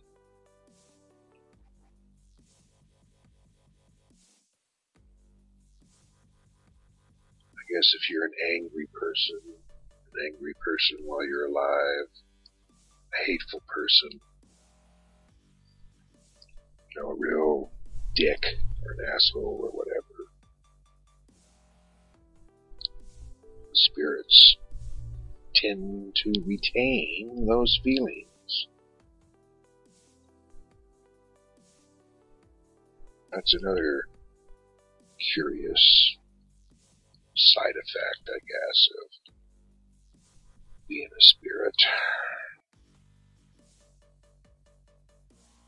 Why do spirits retain the feelings they had when they were alive? You would think that when you die and you learn all there is to know about death what occurs after you die. That those trivial feelings would no longer be needed, be appropriate, be required. Ah, so much we do not know about life, and we know pretty much nothing about death, except what these ghost hunters seem to find out about spirits. And uh, apparently, not all of it is good. But yeah, it doesn't make any sense. But then, not much does anymore. So someday, someday we shall know. But will it matter? Will it make any difference?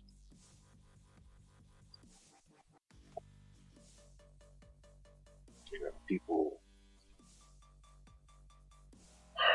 some people are just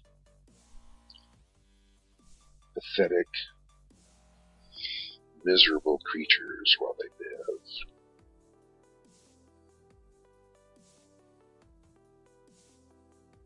And yet they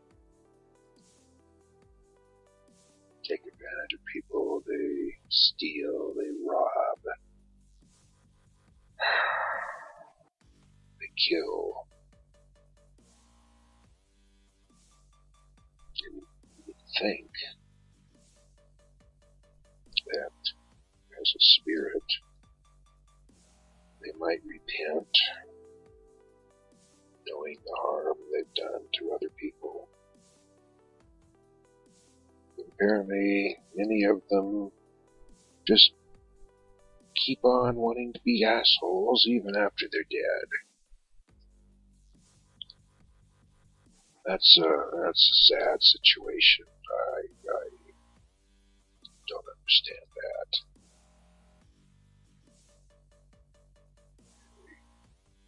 We're always, you know, told that good people go to heaven, bad people go to hell. Well, that's obviously bullshit.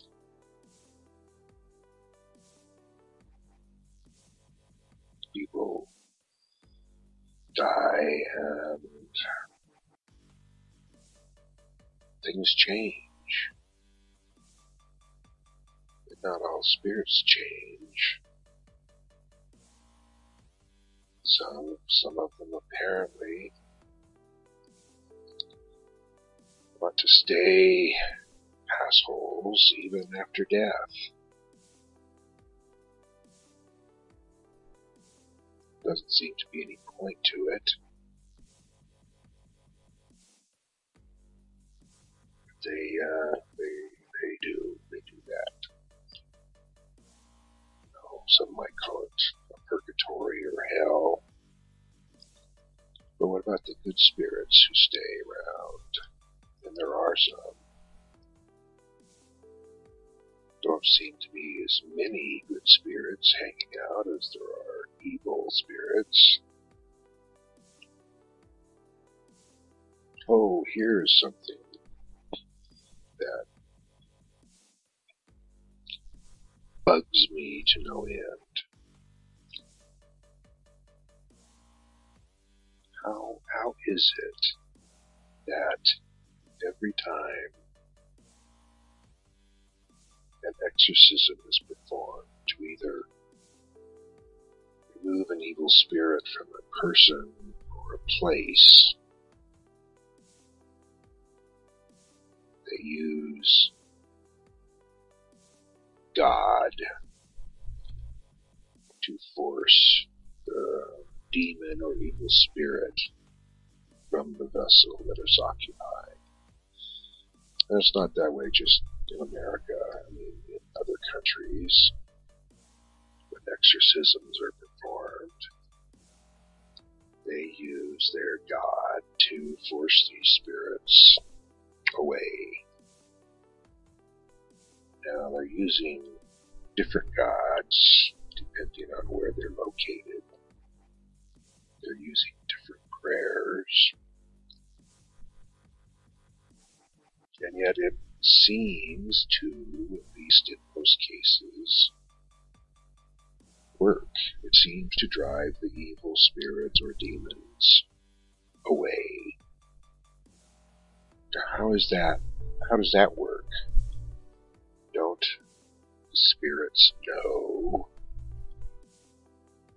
if there is a god, or if there are any gods, or if there are any gods? And why would they be required to run away just because humans call up a god's name and use that as a way to force the spirits go somewhere else. Because they don't disappear, obviously, they just go somewhere else. But why do they allow that to happen? First of all, we we don't even believe there is a God. And spirits would know if there was a God. And since there isn't a God, why would they allow bringing up name of God to affect them at all? That is another freaking bloody question that needs to be answered, but of course will not be until we go and find out. So much we don't know. So much. But I guess I've used up all of my time for this episode. And therefore I will bid you all adieu and again hopefully we'll have the opportunity to annoy you a bit more in my next episode. Till then, take care. You know, I, I think I might actually be wrong in this. I, I, I think I was thinking because he did a, another one shortly thereafter called Spirits Revisited, I believe. And I think that's the one I was thinking about. But this one is just as good. I, I like the fact that he kind of went back in under a scientific eye and really put things out on the table to see, uh, you know, things in a, another light beyond like a religious light and a scientific light. And I, I did enjoy that. And, and I just, you know, news, views and reviews or Tree Frog Expose Cafe, whichever you want to call them, they're the same show, you know, is personally one of my favorite shows to listen to every, well, now it's every other week. And, you know, Reaper Rick always brings something fascinating and interesting to the table. And if you've not, if this is the first time you've listened to Reaper Rick, I seriously suggest you sit down, go back into the archives yourself, go to episode one, push play, and listen to, I think he's up to like 49 episodes now. Uh, you will enjoy every one of them. I promise that. Uh, especially there's this one, uh, he did one. It's called, uh, Wolfhart Stadium. It was a two-parter. That was my favorite, so far, favorite Tree Frog Expose Cafe or News, Views and Reviews show that he's done. All right, kids, we're already here. Uh, we've got the Wayback Machine all warmed up. You know what? Speaking of Wayback Machine, let me go ahead and do a plug. And, and I, we're not involved in this in any way whatsoever, but I think it's a good plug just to kind of lay out.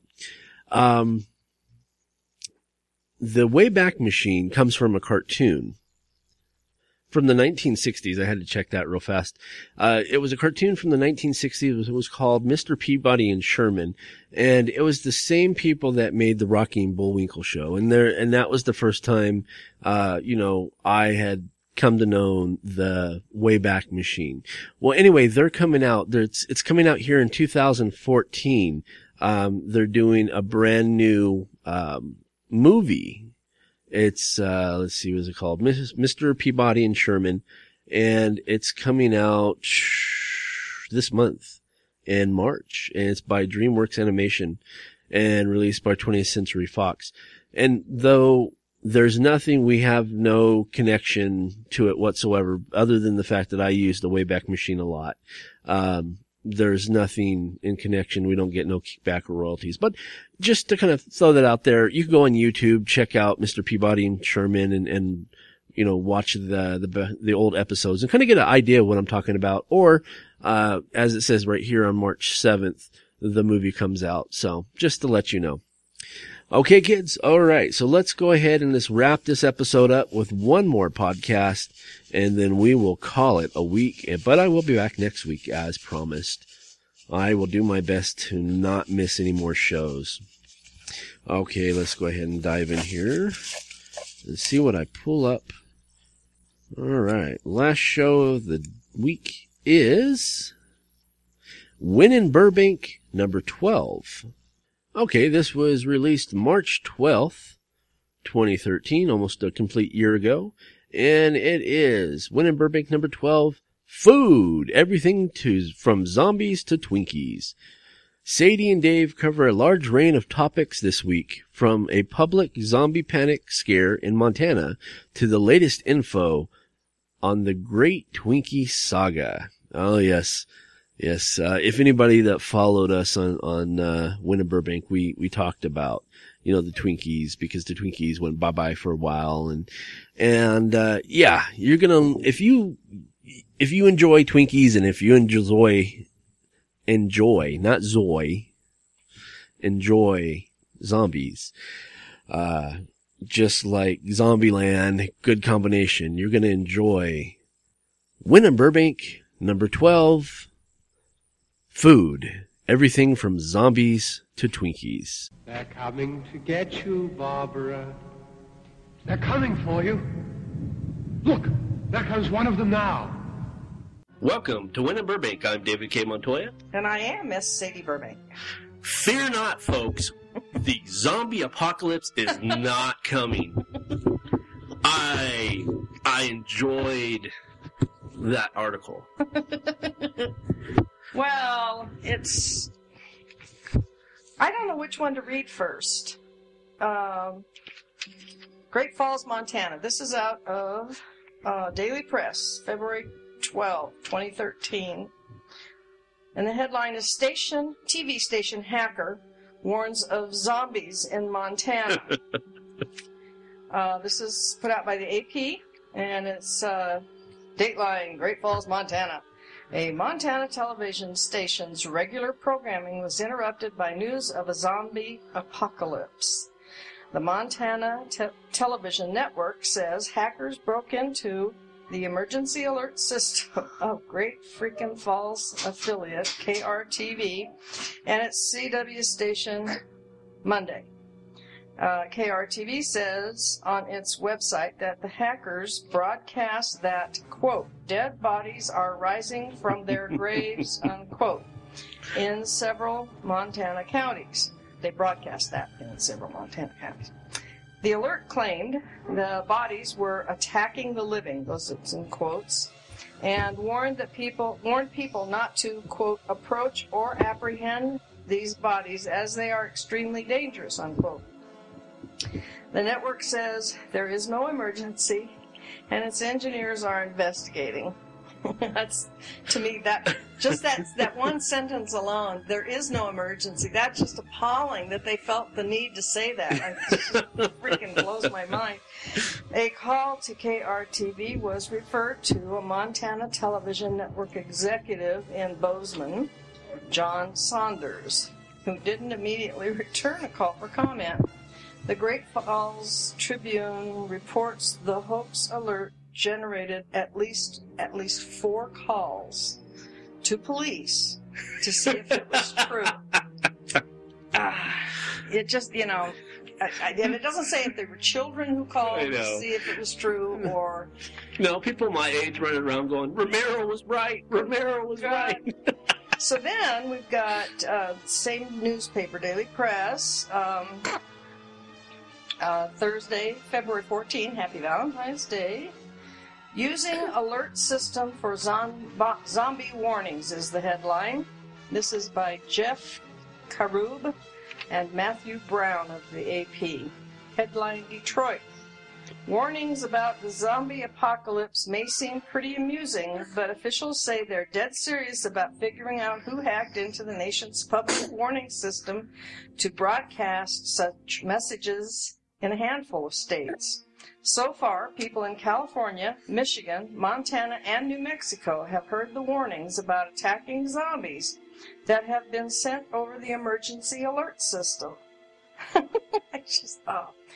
You know that thing, I, I, you do too probably, at odd hours of the day and night when I'm watching television, you know, it interrupts with that me, me, me Yeah. thing, you know, and it comes across the screen, you know, this is a. I'm wondering, is that when it would have said Yeah, that's zombie? God. Are you kidding me? it'd be, it'd be more like, yeah, yeah. Run for your lives, Yeah. zombies Oh, Gosh. Quote, local authorities in your area have reported the bodies of the dead are rising from their graves and attacking the living, unquote. One message warned. Quote, do not attempt to approach or apprehend these bodies as they are considered extremely dangerous, unquote.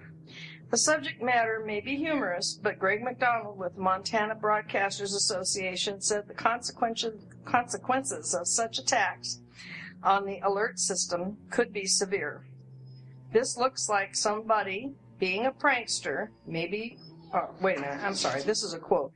This looks like somebody being a prankster, but maybe it's somebody testing just to see if they could do this, to do some real damage, unquote. McDonald said, quote, suddenly you are create a panic and people are fleeing somewhere and you end up with traffic jams and accidents and who knows what, unquote.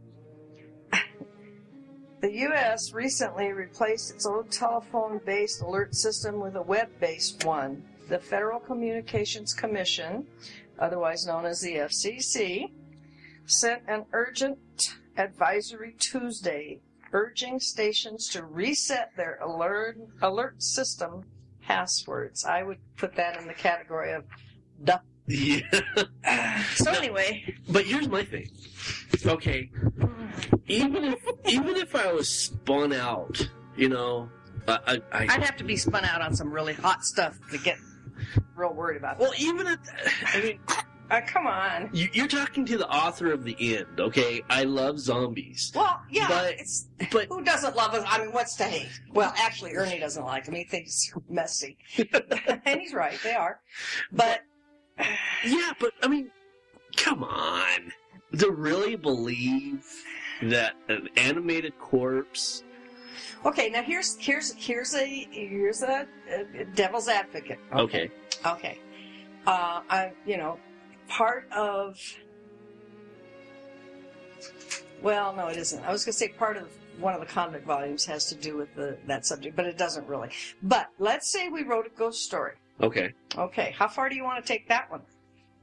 that's true. Okay, so so just because you write about zombies doesn't mean there aren't any. Okay, it's it's just a little to me. It seems more far fetched. I can I can better imagine uh, an alert warning, I guess, for ghosts uprising than I can zombies. I, for some reason, zombies have never held a real strong reality point for me. I don't know why, but I just they just maybe maybe because it's like um, um, it's like I have seen movies. You have to where something real tiny kills a whole totally human grown up perverse person jumps on their face and kills them right, Right. and you and you're just standing there wondering okay, A, why don't you pull it off and stomp on it? Or B, take 14 steps in any direction because you can walk faster than it can run. Right. You know, Or step on it. yeah, or that. Uh, and so s- zombies are kind of like that to me because, yeah, if they get a hold of you, they devour you and chew and munch and eat your guts and stuff like that. Okay, I get that. But have you seen how slowly they walk? That's true. I mean, and and and people barricade themselves into houses. You know that that classic zombie movie, the one of the original.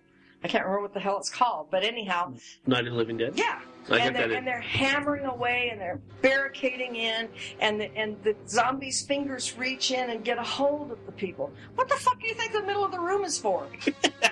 I mean, come on, people.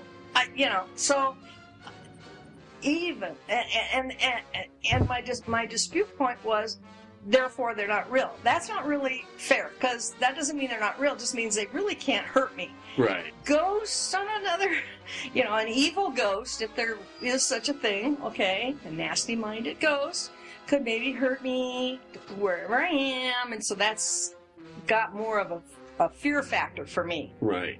not so much a reality factor, but just more of a fear. Fa- I'm really not afraid of zombies. Let them come. Well, and and here, here's my thought process, and it's because, and this is the whole reason why, because you've read the end, right? You've Oh yeah, oh yeah. my zombies are completely different from the traditional zombies, and this this is the reason why. Because I actually looked into zombies. I wanted to make mine more realistic. Yeah. You have a rotting body. Right. Okay. Right. They're walking. Their Right. body is rotting. Therefore, the oxygen is drying out their their tendons. Right. So they're walking, All right. And With what? yeah, exactly. and say within 30 seconds, with no moisture in the tendon, the tendon snaps. Right. Right. What? And the bones break and the body falls. And yeah, I was gonna say, and the body goes boom. Yeah. Right. Down the boom. And that's just, I don't know. I mean, I I enjoy zombie movies. I have a whole slew of them in oh my yeah. my oh, collection. Oh yeah. Oh yeah. oh, yeah. But well, it's like a playpen. It's it's a safety factor right, too. Yeah, it's fun to watch something that you know can't really happen. right, Now, I was watching Poltergeist, as I told you when I came in. I was watching Poltergeist before I left and came home. Came here, which feels like home. and um, I wasn't even going to bother recording it, but it's it's so well done. It really is a, a well done it is. movie. And so, and I know what happens. I, practically every moment through the movie, I know what happens, and you know I've seen it what seventeen hundred times, right? Uh, but I went ahead and hit the record button anyhow because I got to the part just before uh, the mom goes in after the kid. Carol Anne, she- uh-huh. Yeah, she goes in by with the rope and st- and that's the messiest part of it. And I really don't like that part because I don't, I'm not into messy. Right, But um, I just like seeing that movie. And you know, so many of those people are gone. Well, not so many. Carol Anne is gone. right. She she She- died Yeah, young. very young. Um, and the the little lady that plays the Yeah. one that solves The their psychic. problem, she's gone now. She died. I don't, oh, I don't know, at least three years ago, I think. I was gonna say recently. Yeah. Um, so it's it's I, I enjoy watching their talent, you know, and and and the movie. So I decided, well, I'll just when I go home tonight to cook dinner, I'll Finish you know, it. I'll finish watching it. Yeah, but it's a scary movie too. It, it to me, it's scary because there's that unknown. You know, I mean, I, I don't know how to put it. Is there where I draw the line? Right. you know, because zombies are unknown technically, but I, I don't, I'm not afraid of zombies. Okay. Right. Well, that, that also kind of makes me think. Um, I was listening to this on TV or the radio. They were talking about why they made two versions of The Shining, Uh-huh. and the whole reason behind it was Stephen King, who you know obviously wrote The Shining. mhm. Uh, what was his name? He he did Clockwork Orange too. The Oh, it was. Uh, oh, you're asking me, brain dead lady? Yeah. Yeah. Come on. Well, anyway, he's the same person who did The Shining. And Stephen King felt that because he was atheist, not Stephen King, but the guy who did The Shining, the Mhm. director, Mhm. he felt that because he was think of his name. atheist, he could not make that connection, that spiritual connection that the story was supposed to make. And that's why Ah. he remade it with someone else, Ah. a new direction. Ah, okay. So, and, then- and I spin that back around with the zombies. I haven't seen. Have you seen both? Yeah. Are they both released? Oh yeah. Um, the Are they both called The Shining? yes, That's odd. I don't remember ever having heard about that at all. it was okay. no, I mean I don't remember hearing that there were two versions of the same. I've always just seen The Shining, and you know, never with Jack Nicholson. Yeah. Yeah, no, they came out with it early part of 2000. Same stars and everything. Oh no, no, no. Oh, oh, oh. Okay, okay. There you go. All right. yeah, So, oh. they they completely remade the. Ah, gotcha. Okay. Well, I I think I think one of the the reasons that movies like The Shining, for example, versus the zombie thing, is the, the it's so frightening is not just because it's ghosts, okay? Because yeah, ghosts can be scary and everything like that. But the ghosts aren't the scary thing in The Shining. right. Jack is the scary thing in The Shining. Okay, and he's very much alive. But but what makes it so terrifying is the uh, isolation factor. Yes. There's you know, and that's to me that's probably the best use of uh, something to to scare people is the isolate. You can't. The phone won't work. Right. You can't call out for help. You can't yell for help. You can't run for help. You couldn't. You can't drive for help. The weather is closing in, and and you know all of those factors are preventing her from helping herself and her child. But she does, Right. in spite of it, and and I think that's to me the enormous appeal of it all is is you know we all like to think we would do so well. I probably would cower in the corner someplace and go no no no. Um, And the most interesting part of this whole thing yeah. is both stories come out of Montana. Dead silence. What do you think The is Shining. wrong with the people in Montana? The Shining. Uh, for those of you in Montana listening to this, I did not mean that as an accusation against you in any way. Um, yeah, The Shining was shot in Montana. You I know, thought it was shot in Colorado at that certain hotel. certain parts of the exterior. Ernie knows the name of that hotel, but I don't remember it. The exteriors were shot in good with that. in Colorado. Some interiors were shot in Montana, and some interiors Ah. were shot in California. Ah. So- Well, I'll tell you, it's a scary movie. Um, and and and maybe, you know, we're what are we? We're adults. We're experienced. We're associated with the genre. So we we sit here and go, well, there's no reason. We know there's no reason to be afraid. But let's let's put ourselves again in, into the into the position of poorly educated or uneducated or not experienced with the genre or uh, easily misled or whatever Right. it's it's possibly easy to understand that some people would truly be afraid you know i'm really trying to stretch here I know I am, but I'm trying trying to give them the benefit of the doubt that, that there may be people who honestly haven't got. Well, I was about to say haven't got sense enough to know better, but I don't mean it that way. It, it just haven't got experience enough to know better. Uh, that that zombies don't really exist, and I know I'm taking a big step here, going zombies don't really exist. Okay, I realize I put myself out on a on a limb here, but did she put that thing in her mouth? No, she took some in her mouth though. Oh, pit it out, honey. Pin it out. Pin it out. Grandma doesn't want to have to do CPR on your ass tonight. I got it. Good girl. Yeah, you don't want to put things in your mouth. Mm-mm. For the listeners, um, just to let you know, my my daughter Zoe's here with us. Um, her mom usually, you know, watches her while Right, we podcast, right. but mom is extremely sick. Mom's so- got the bug that the whole family has been sharing all the last two weeks. So, except you, you didn't get it. no. Because you got your flu shot. yeah, well, there we go again. I told, did I tell you about the myths? I have uh, I have a, an article here. I'm big on cutting out articles. Hmm. Ten flu myths. Did I tell you about this? That I had cut this out? I don't know. You know. told me about it, but we never discussed it. Well, and this is not this is not a joke. This is uh, is it a cold or the flu? okay. Okay, myth number one. I waited too long. Is it, it, it isn't worth it anymore for me to get the flu shot. This is myth number one. Is that true or false? The fact is, Waiting too long? yes, she says, I, the person saying, I waited too long. It isn't worth it anymore for me to get the flu shot. And I don't know if it's he or she who said this. Gotcha. The fact is, the flu season still has many weeks to thrive, or has many a week to thrive. It typically lasts from December to March. Getting a flu shot now will protect you for the rest of the season. And this was in the Daily Press, and I don't know what date. I didn't cut that part out. That's so, all right. um, you know, March is nearly upon us, but you know what? Even if it's two weeks till the end of flu season, You can still get I don't think the flu bug is keeping track of that. Number one. number two, being sick for two weeks is just not worth it. Yeah. Because, I mean, but it does take a little while. Anyhow, I think that's covered in here. Myth number two.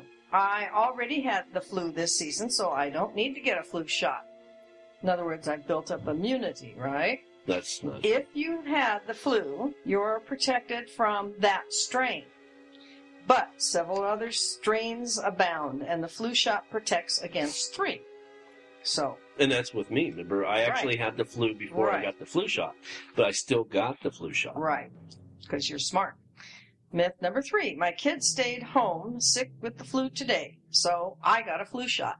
the fact is, the flu vaccine doesn't protect you the same day. It takes two weeks to reach maximum effectiveness for the season. So if there's if there's only two weeks to the end of the season, then it may not be worth it to get a flu shot. But like I said, I don't think the flu bugs are keeping track of the dates and times. And if we have a longer winter than anticipated, Or the summer flu. or the summer flu, yeah, yeah, it's just however long those stupid viruses want to hang out. I oh, myth number four. I didn't get the flu shot because it could give me the flu. You and I've talked about this on podcast before. That we did that on uh, germ warfare. Right. The flu shot does not give you the flu. The vaccine has a dead, inactive virus, so it can't make you sick. That bears repeating. The flu shot Doesn't is a sick. dead, inactive virus, and it cannot make you sick.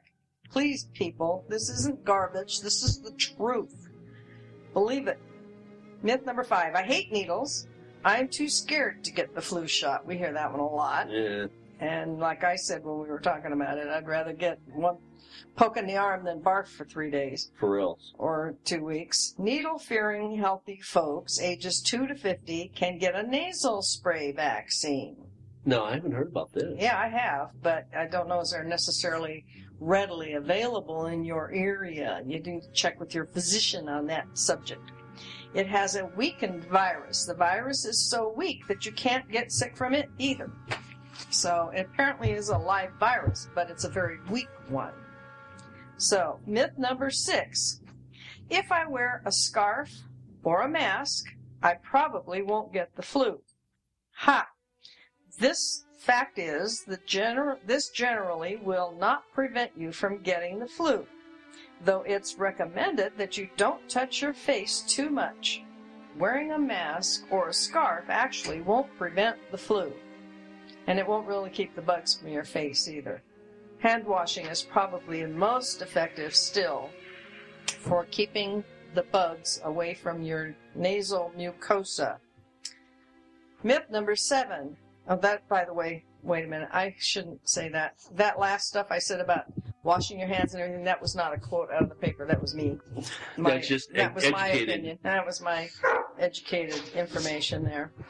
Now, myth number seven. I had the flu, but I feel better today. I must not be contagious anymore. Oh, heard that before. Oh, yeah. Fact, you are contagious up to seven days after the start of your flu illness.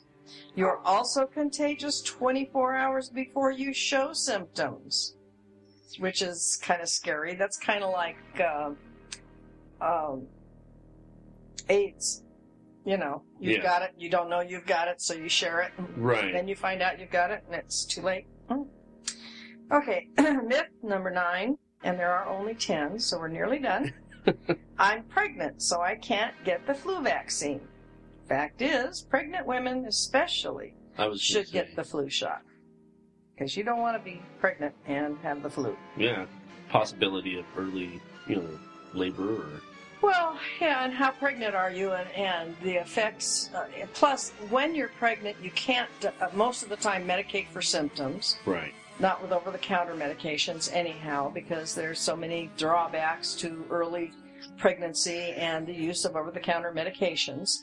So that means you have to tolerate the symptoms without any help, which sucks rocks. Okay, bad enough being pregnant without having to have all those problems and not be able to medicate for them. Headaches, pain, body aches, all that. Lace had the flu. Remember when When she, was pregnant. with Zoe? Yeah. Yes. Yeah. She, She poor thing was got no relief. miserable. Yeah. Okay, last myth. I got the flu vaccine, so I don't need to do anything else. Fact is, you should still be washing your hands, as I said earlier, using a hand sanitizer, enough. Oh, no, sorry. Coughing into your elbow, which is, yeah, I can reach my elbow. Drinking plenty of fluids, and that would be the non alcoholic type. Yeah. Uh, although I guess beer probably wouldn't be so bad, you know, it's- Still fluid. if you tolerate a lot of beer, you know, without getting shit faced, or if you're home and it doesn't matter, then it's fluid. I don't know. Uh, That's getting- a whole other story. Yes, it is. okay, getting enough sleep. Ah, good luck there. Eating healthfully and exercising regularly, which I'll tell you about later. We got something about exercising. And even then, you still might get the flu. So there you go. Oh, this is the source for this. It, that's why I didn't cut out what paper it was in. This was in Daily Poop, but I don't know what date. But the source for this information came from the Chicago Department of Public Health Medical Director Dr. Julie Morita. Oh, okay. There you go. That Yeah. that still covers the basis. And then they have the cold or flu symptoms listed too. Uh, fever is rare with a cold, characteristic with the flu, 102 to 104, lasts three to four days. Headache, rare with the cold, prominent with the flu. General aches and pains, slight with a cold, usually often severe with the flu. Fatigue and weakness, quite mild with a cold, can last two to three weeks with the flu. Prostration, prostration. Sorry, I knew I was going to do that. Sorry, guys. Prostration or extreme exhaustion, never with a cold, and early and prominent with the flu. Stuffy nose, common with the cold, sometimes occasionally with the flu. Sneezing, usual with a cold, sometimes with the flu. Sore throat, common with the cold, sometimes with the flu. Chest discomfort and cough, mild to moderate hacking cough with a cold. Common can become severe with the flu. Possible complications of a cold, sinus congestion, and earache. With the flu, bronchitis, and pneumonia Yeah. which is another really good reason not to get the flu in the first place. And prevention for a cold, there isn't any. And of course, for the flu, annual vaccination. So there you go, folks. Please stay well. We like you. We'd like to keep you coming back to listen to us. Absolutely. And you won't want to if you're sick with the flu, trust me. so, there you go. That's. I was going to mention exercising. Ernie and I have started exercising every day. Oh, really? Yeah, well, not a whole lot because we're old, but we do what we can. You know, I mean, uh, he gets on the elliptical and I get on the that reclining bike thing. What is that called again? Uh, well, it's not the kind of bike that's sitting up, Right. stationary. It's not a stationary bike. It you're more like this, kind of like riding in the Lotus Oh, okay.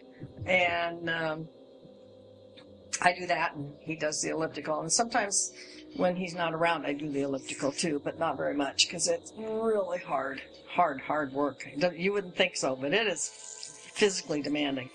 But anyhow, I do what I can. We do it anywhere from five to seven or eight minutes every morning now before breakfast. And that doesn't sound like a whole lot, I know, minutes, but you got to start someplace, Right. You know Either, yeah. and we both work up a little bit of a sweat and get to breathing going and everything. So we figure that's Good. got to be good, got to be helping somewhere along the line. So we're trying to get healthier. Poor Cody. I know. I'm gonna have to let him in. Let him in. All right. I mean, he's not to bother me. Pause. Well, with you guys, you know, being healthy and whatnot, uh, this week I actually kind of just let loose and had fun. And, you know, as you were talking about drinks, uh, Oh yeah, I, I, I pulled a Grandma Sadie. Yeah. Uh, Taste a little gin, did you? uh, that and I think like 14 beers later. Oy vey. 14. I can't, yeah, I haven't physically got the room. And, and I, am- I must have a small stomach. I know my body's big, my tummy is large. That's a nice way to say my gut's big. Um, but I can't, bless your heart, I can't put away 14 beers. Even if I didn't do anything else. I can't. I can barely drink a whole beer and eat a meal. Really? Yeah, I just don't have the room in my stomach for it. Well, I didn't. God bless you. I don't know how the hell you did it. and, you know, Was this in Vegas? yes. Yeah. And I had a blast. Yeah. Yeah. We, well, I walked out, I lost like 250. But you know what? For the fun I had, What did you plan on that? You don't go to Vegas to win money. And you and I both know that. We we go to Vegas. Anybody that goes to Vegas all the time understands this. You go to Vegas to have a good time. right.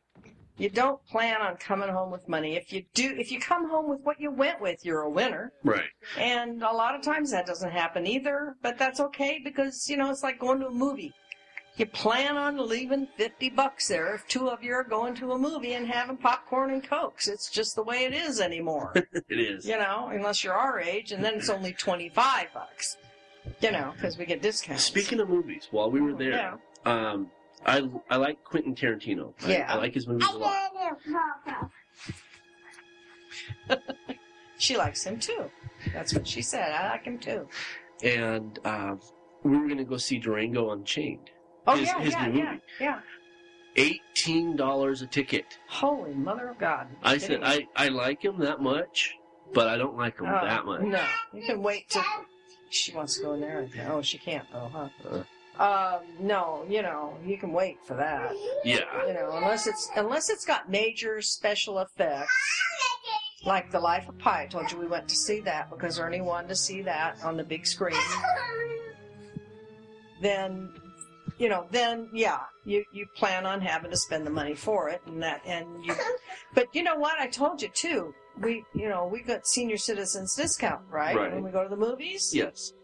the, this theater we went to, and it, I think it's AMC down at uh, Ontario, isn't that? Yeah. Well, there's Edwards, but then I think the other one is AMC, isn't it? I believe so. Yeah, they don't give their senior citizens discount till after four o'clock. Thank you.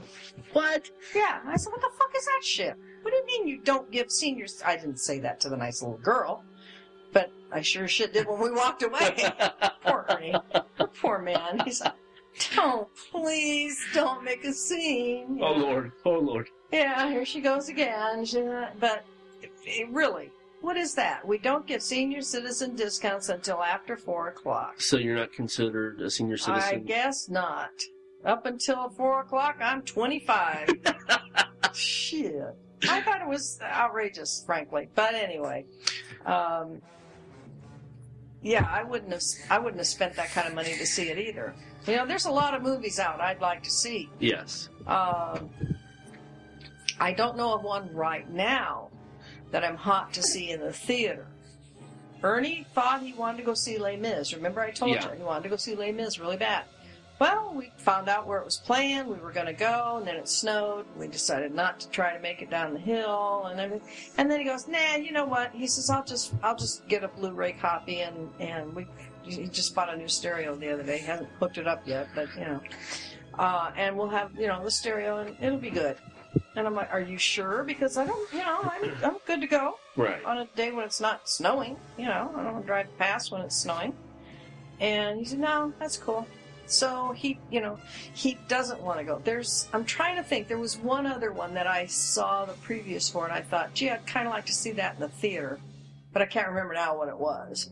You know. Right. But most of the time, we're not that You know, it's just too nice at home. You know, you can put your feet up, fart when you want to, you can answer your phone if you have to, stuff like that. It's not a big deal. And Well, in today's age, it's available to be watched. Even though yeah, even though it's on the big screen, it's still available to be seen at home. yeah, and and nicely Yeah. too. If you've got a decent, and you do too, a nice, decent sized television set, good reception on your TV screen, and all that kind of stuff. It's cool. And now, um, have you heard anything about that new theater in Hesperia?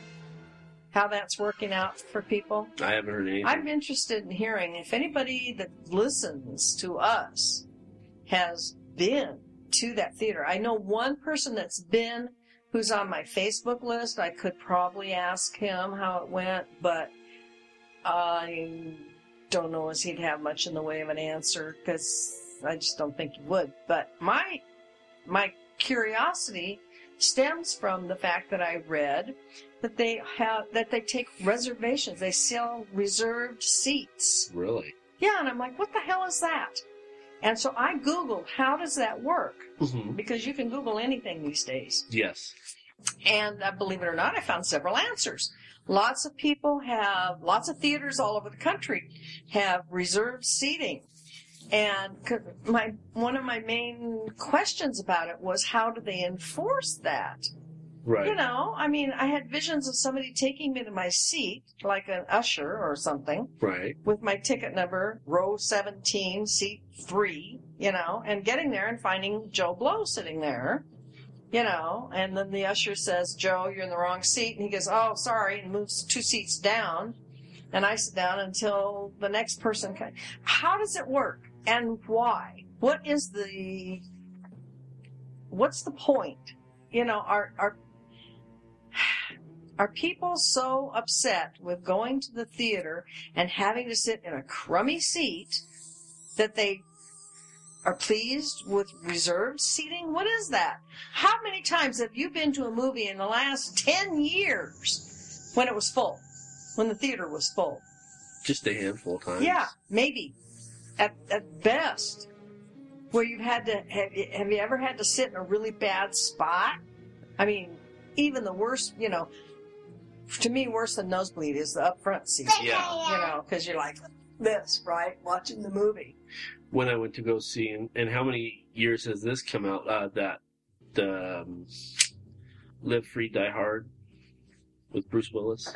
I think that came out in like 2007, 2008. Yeah. yeah. That was the the last time I actually had the seat, you know, set up front Oh, yeah. because the, the entire place was full. But see, than that, that really doesn't happen that often. And it doesn't happen for us that often because frequently we go in the afternoon. And so we're not really in the, it's not really a problem for us to find a seat because there's us and four other people at the movie. You know, and uh, we have, Ernie and I have actually literally gone to movies in the afternoon in a theater and there wasn't anybody there but us the whole time. So it, it's to me kind of uh, superfluous offering to the public to make available, and it's not just that they make available uh, reserved seating. That's it. You that's what you buy. You buy a ticket with a reserved seat. Well, you Well- know, everybody wants to sit front and center. Come on. What I, don't- I don't know. It just I haven't watched, and that's what's kept me from going to, to see that new movie theater. Haven't haven't been interested in going to see it because of that. Really. Yeah, I'm, I don't want to have to do deal with that. Well, my thing is too, is if you're reserving seats. I mean, how many times have you gone, like in a week in advance, and say, "Well, week after Tuesday, we're going to go to the movies." Oh yeah, right. Uh huh. Sure. Usually, it's that same day. Listen, I got a pill I'm supposed to take 30 minutes before I eat. You right. know how often I can do that? I can take that pill at 11:30 in the morning and figure, okay, by 12 I'm going to be. It never happens. Somebody calls, the bacon doesn't get done yet, the toast isn't ready yet, Ernie spent too long in the bathroom and hasn't eaten his breakfast yet. I still making his lunch. I gotta go to the bathroom. Somebody comes to the door. Little girl selling Girl Scout cookies. It isn't gonna happen. But no, you gotta take this pill 30 minutes before you eat. It's the stupidest thing I ever saw in my life.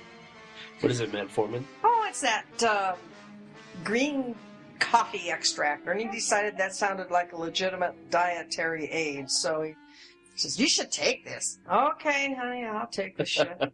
it's supposed. What it's supposed to do is it's supposed to help you gain weight better than if you didn't take it. It doesn't make you not gain weight, lose weight. It doesn't make you lose weight. It makes you lose it more efficiently. That's their claim. If you would normally lose a pound in, in a week, just taking this will help you lose another pound. Gotcha. So you'd lose two pounds in a week. Well, fuck, that doesn't, it's not happening. You know, and supposedly you're not supposed to have to change anything other than what your normal dieting routine would be. And I'm changing nothing in my normal dieting routine, except I'm trying to take this silly pill a half hour before I eat. And it just, I even write down when I took it so I don't blow it because sometimes I'll go, wait, did I take the pill or not? I can't remember Right. you know it's it's it's kind of it's like you said how can you say two weeks in advance that you're going to go to a movie you can't not when you got kids No. not, not when you have a life I was gonna say You know. usually it's it's like 15, 20 minutes before the movie even starts. You're like, let's go to the movies. yeah or when is the movie playing you know that's what we do because you can't to me i don't i won't walk into a movie if i if if it's not brand new started Right. i don't walk into a movie that's in progress Well, you feel like it, you're wasting your money because they can't rewind for one Right. thing, you know, and I don't know what's gone on, and no, you can't say, hey, what happened so far? No, you can't. So I have to know when the movie is going to be on. That that entails googling or getting on the internet or phoning. And for a long time, these numbnuts over here in Hesperia weren't even putting their ad in the paper. Really? Yeah, they were not. It said when they first announced they were open, it's down the, at the end of the column. It said call for, for movie times and shows. Oh, you gotta be freaking kidding me. You think I'm gonna waste my time calling you up and listening and then write down everything I'm hearing Yeah, about no. what? Come on, put it, spend $10 and put it in the damn paper. For reals. I was, was stupid. So there's many, many things about the way that's being run that makes, and on top of it, they're supposed to have, this is supposed to be one of the new theaters that has food and, and beer and wine.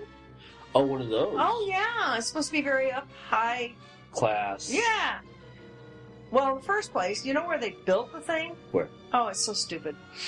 Instead of putting it on Main Street, Uh huh. where everybody will see it and go, hey, there's the new theater. We need to go see that. And like that. It's a block off on 9th Street On ninth. and Yucca, I think. Okay.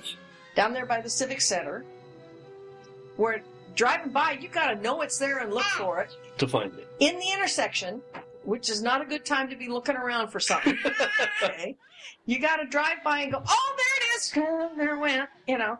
Turn around. And, Where's that new theater? It's uh, back there. We just passed it. You It's, it's the, the, I don't know what they were thinking. I don't know what they. There's land they could have used on Main Street. They could have built it down there by the new Walmart. They could have built it down at our end. There's lots of places they could have put it. yes. Lots. There's lots of land on Main Street that isn't being used for anything. Would have been just fine. But no, they're going to hide the fucker back there on 9th and Yucca. Okay, whatever. So I'm not too keen on the whole thing yet. We'll have to see how it does. I, I frankly, I'm not too encouraged about its uh, prospects. Well, to spin this whole thing around Okay. and watch how I'm about to combine Oh, both our so subjects good. into one. You're so good at this, yes?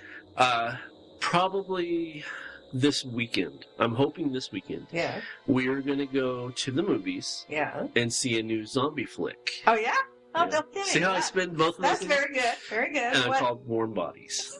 Oh, It's it's a new. I like the name. It's it's supposed to be uh, like a new take on zombies. There, there was a zombie. Oh, no, you're going to hate me now because I'm going to start a subject and I won't be able to finish it. There was a zombie movie I loved It was a, a comedy zombie movie, and I can't remember what it's called. now. Shaun of the Dead. Yeah, I think that was it. I have the Where he keeps taking his arm and sticking it back in. Oh Is no, that no, that is um, Dylan Dog. It's the guy who played Superman, the last Superman. Oh, I don't know. I don't know who it was. I don't think so. I think it was somebody a little more well known than that. But he, I'm trying to think of the story. Even I, I even recorded it and had it and I held it for a long time for Ernie to watch. But because he doesn't like zombies because they're messy and everything, he never really wanted to watch it. But it was freaking hilarious because the the the kids. uh, The one I can't even remember now with the storyline, but I remember that that his arm kept falling off and he had to keep sticking it in, like kind of like uh, Monty Python.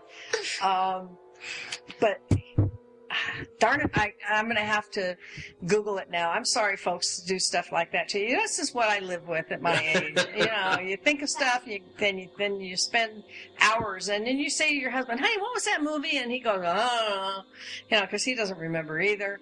And then you sort of live your life in a little bit of a fog. Thank God for computers that keep that from happening all the time. So I will. I'll For look real. it up. But anyhow, it's it's a really funny movie, and anybody that's seen it will know the one I'm talking about. Now, does it can't. take place in the U.S. or in? Oh yeah, oh yeah, takes place in the yeah, yeah. Okay. And they go they go into a bar together. Um, and everybody just sort of takes it for granted, if I remember right. Takes their zombieism sort of for granted. Oh, and they pick up this old guy, or the old guy picks them up. They're hitchhiking, and this old guy picks them up in his in his truck and gives them a ride. He takes it for granted that they're zombie. He got no problem with that, and they get along real good with him. And then he he drives them around. Then he winds up sitting on a bench in front of a lake, and he dies there and stuff like that. I don't think know. I've seen it's, it. It's it's a. Uh, I'm going to have to look it up. I'll write myself a note. I'm going to get up right now and get a pen, write myself a note, find a funny zombie movie so I can tell you all about it. Yes, because you know, next episode is our lucky episode thirteen. Oh, that'd be a perfect, perfect subject matter for for a thirteen. Our next one, not the second one we're doing tonight, but uh. Actually, the second. Yeah. Well. Yeah. Okay. Well, anyway. For how do I explain this? In real time, Uh huh. you're staying here for an extra hour. We're gonna do Right. episode thirteen. Right. But for the Jazel Modcast time, that'll be not this week, but next week will be episode 13. Okay. Okay. Well, whatever. Whenever I do talk about it, you'll be glad that that, it, that you listened because it is it's really a funny movie. I thought it was hilarious. I laughed and laughed. See, I thought I've seen all the zombie movies, but it doesn't ring a bell, so perhaps I, I haven't seen that one. I wish I could remember better than I can. But anyhow, anyhow, yeah, I'll I'll look it up. and I'll let you know. So, the, so they're going this weekend to see Warm Bodies. that's the game plan. Where who's in Warm Bodies? Um, all unknown cast. Ah, okay. Rebecca, my sister, Oh. told me about it. Originally, we were supposed to go with her on a double date. Mm-hmm. Uh, didn't happen. So I decided I want to see this. I like zombies. I mean, if, if you open up my my DVD cabinet, you'll see I have a slew of zombie movies,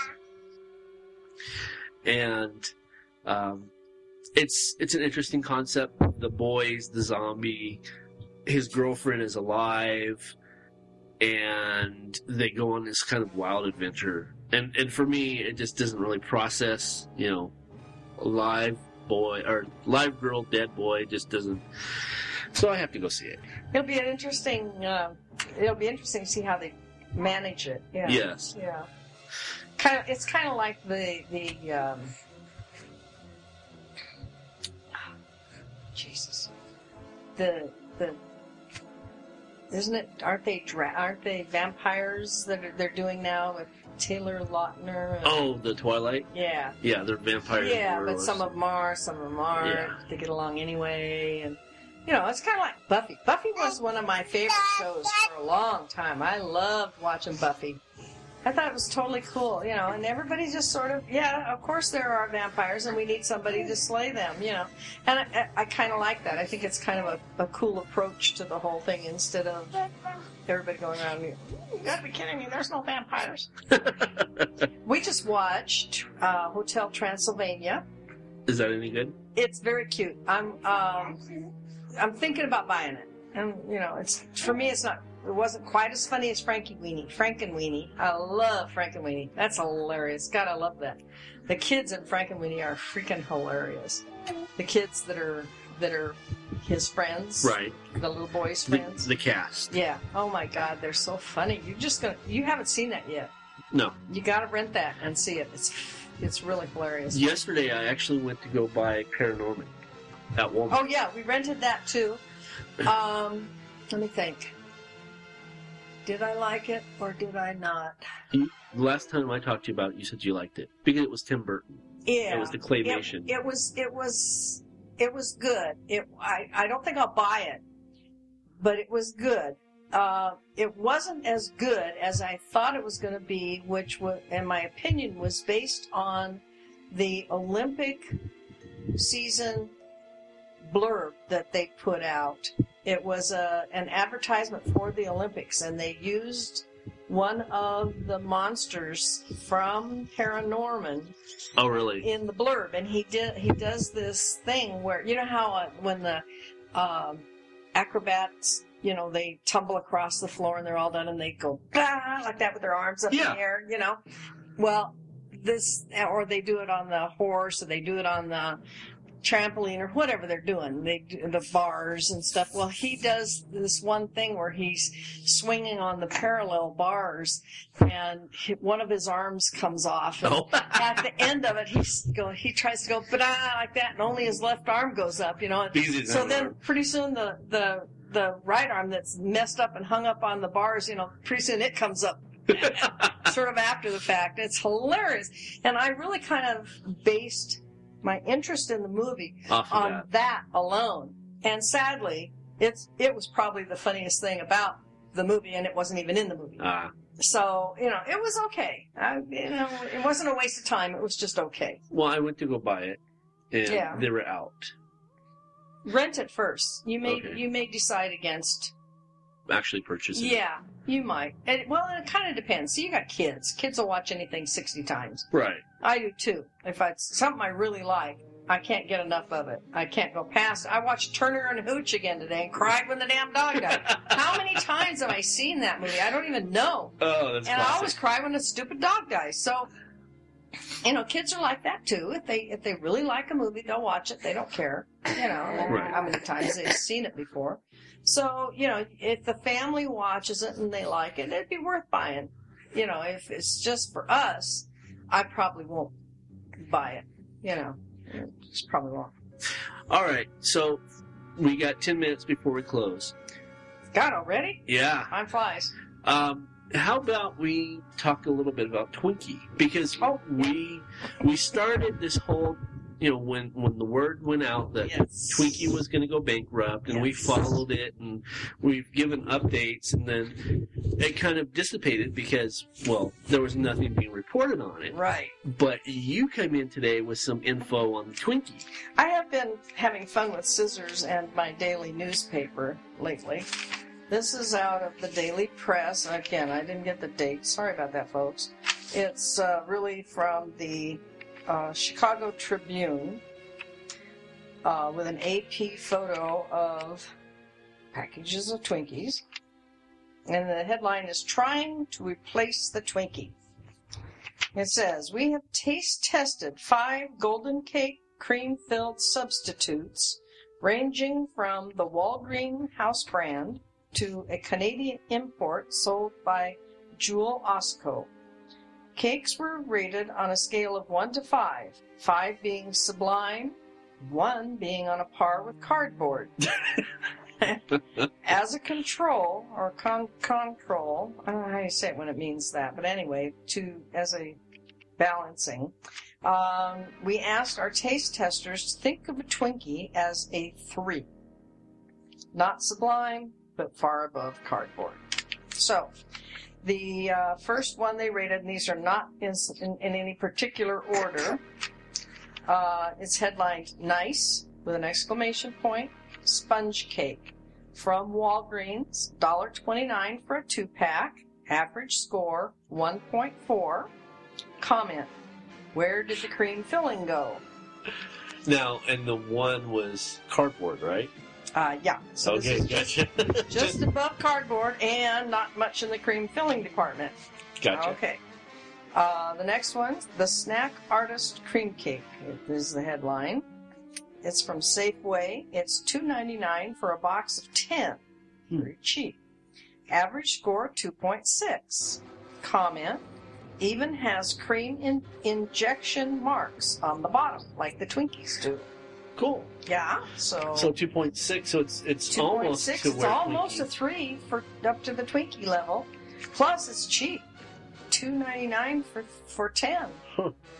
You know, what is that? Twenty nine cents a piece? No, Yeah, roughly. roughly. Actually, thirty if you round it up. Hmm, that's pretty cheap. Okay, uh, the next one it says cloud cakes by Little Debbie, three oh nine for ten. Average score two point eight. Comment. Cream filling, consistency, and texture okay. I think that's just what they said. I can't help it. So right now, the product that Little Debbie puts out is the closest thing. So far. Little Debbie's closest to the 3.0, but I kind of don't understand the comment of cream filling and consistency and texture are okay. I, that doesn't. That's not terribly informative for me. Okay, then Vachon Golden Sponge Cakes. No. Saputo sold at Jewel Osco. I don't know what the hell that means. I think that's the Canadian one. Oh, I get yeah, it would be. So, and then the Vachon is French. I don't know what Saputo is. Anyhow, they're three forty nine for a box of six. Ooh, Wow. And they score a three point. three. And the comment said they were swayed by the chocolate. Is that fair? So apparently these have like chocolate coating or a chocolate bottom. Or See, now you just lost me. Somewhere there's chocolate, and yeah, and that doesn't make it a Twinkie. No, to me. Um, so I don't know. They, they, you know, they they say it isn't fair. So I personally, I'd subtract a point for the chocolate, but that's just me. actually, I would too. Uh, then the last one says Great Value Golden Cream Cakes by Walmart. Apparently, these are the names that are given to them Yeah, the on the product package. or the brand name rather. Well, yeah, could be. Uh, Walmart sells them two thirty eight for ten.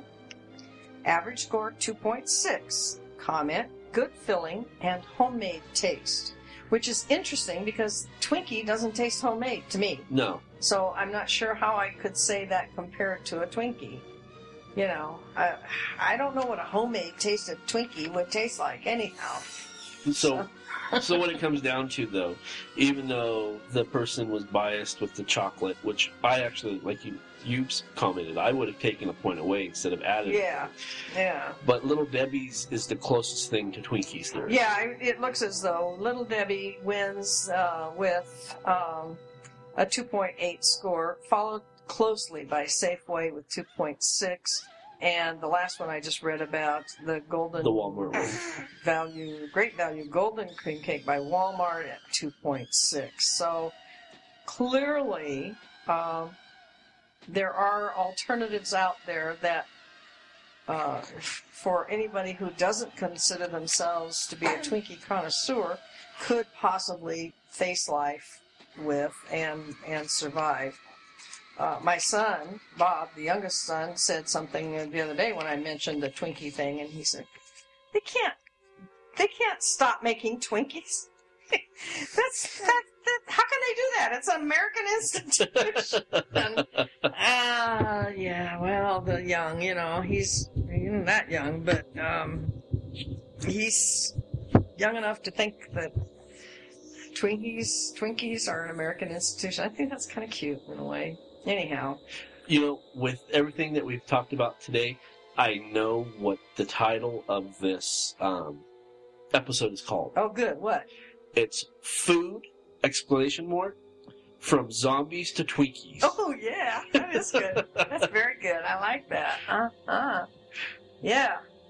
Ah, yummy. Ugh. Well, for Zoe Montoya, I am David K. Montoya. And I am S. Sadie Burbank. And remember, folks, what happens in Burbank ends up on a podcast. Good night. Good night. As promised, I told you that would be a, a fun episode. Like I said, you know, you, there's just, there was a plethora of information and laughs. And, you know, that's what we brought with Wyndham Burbank.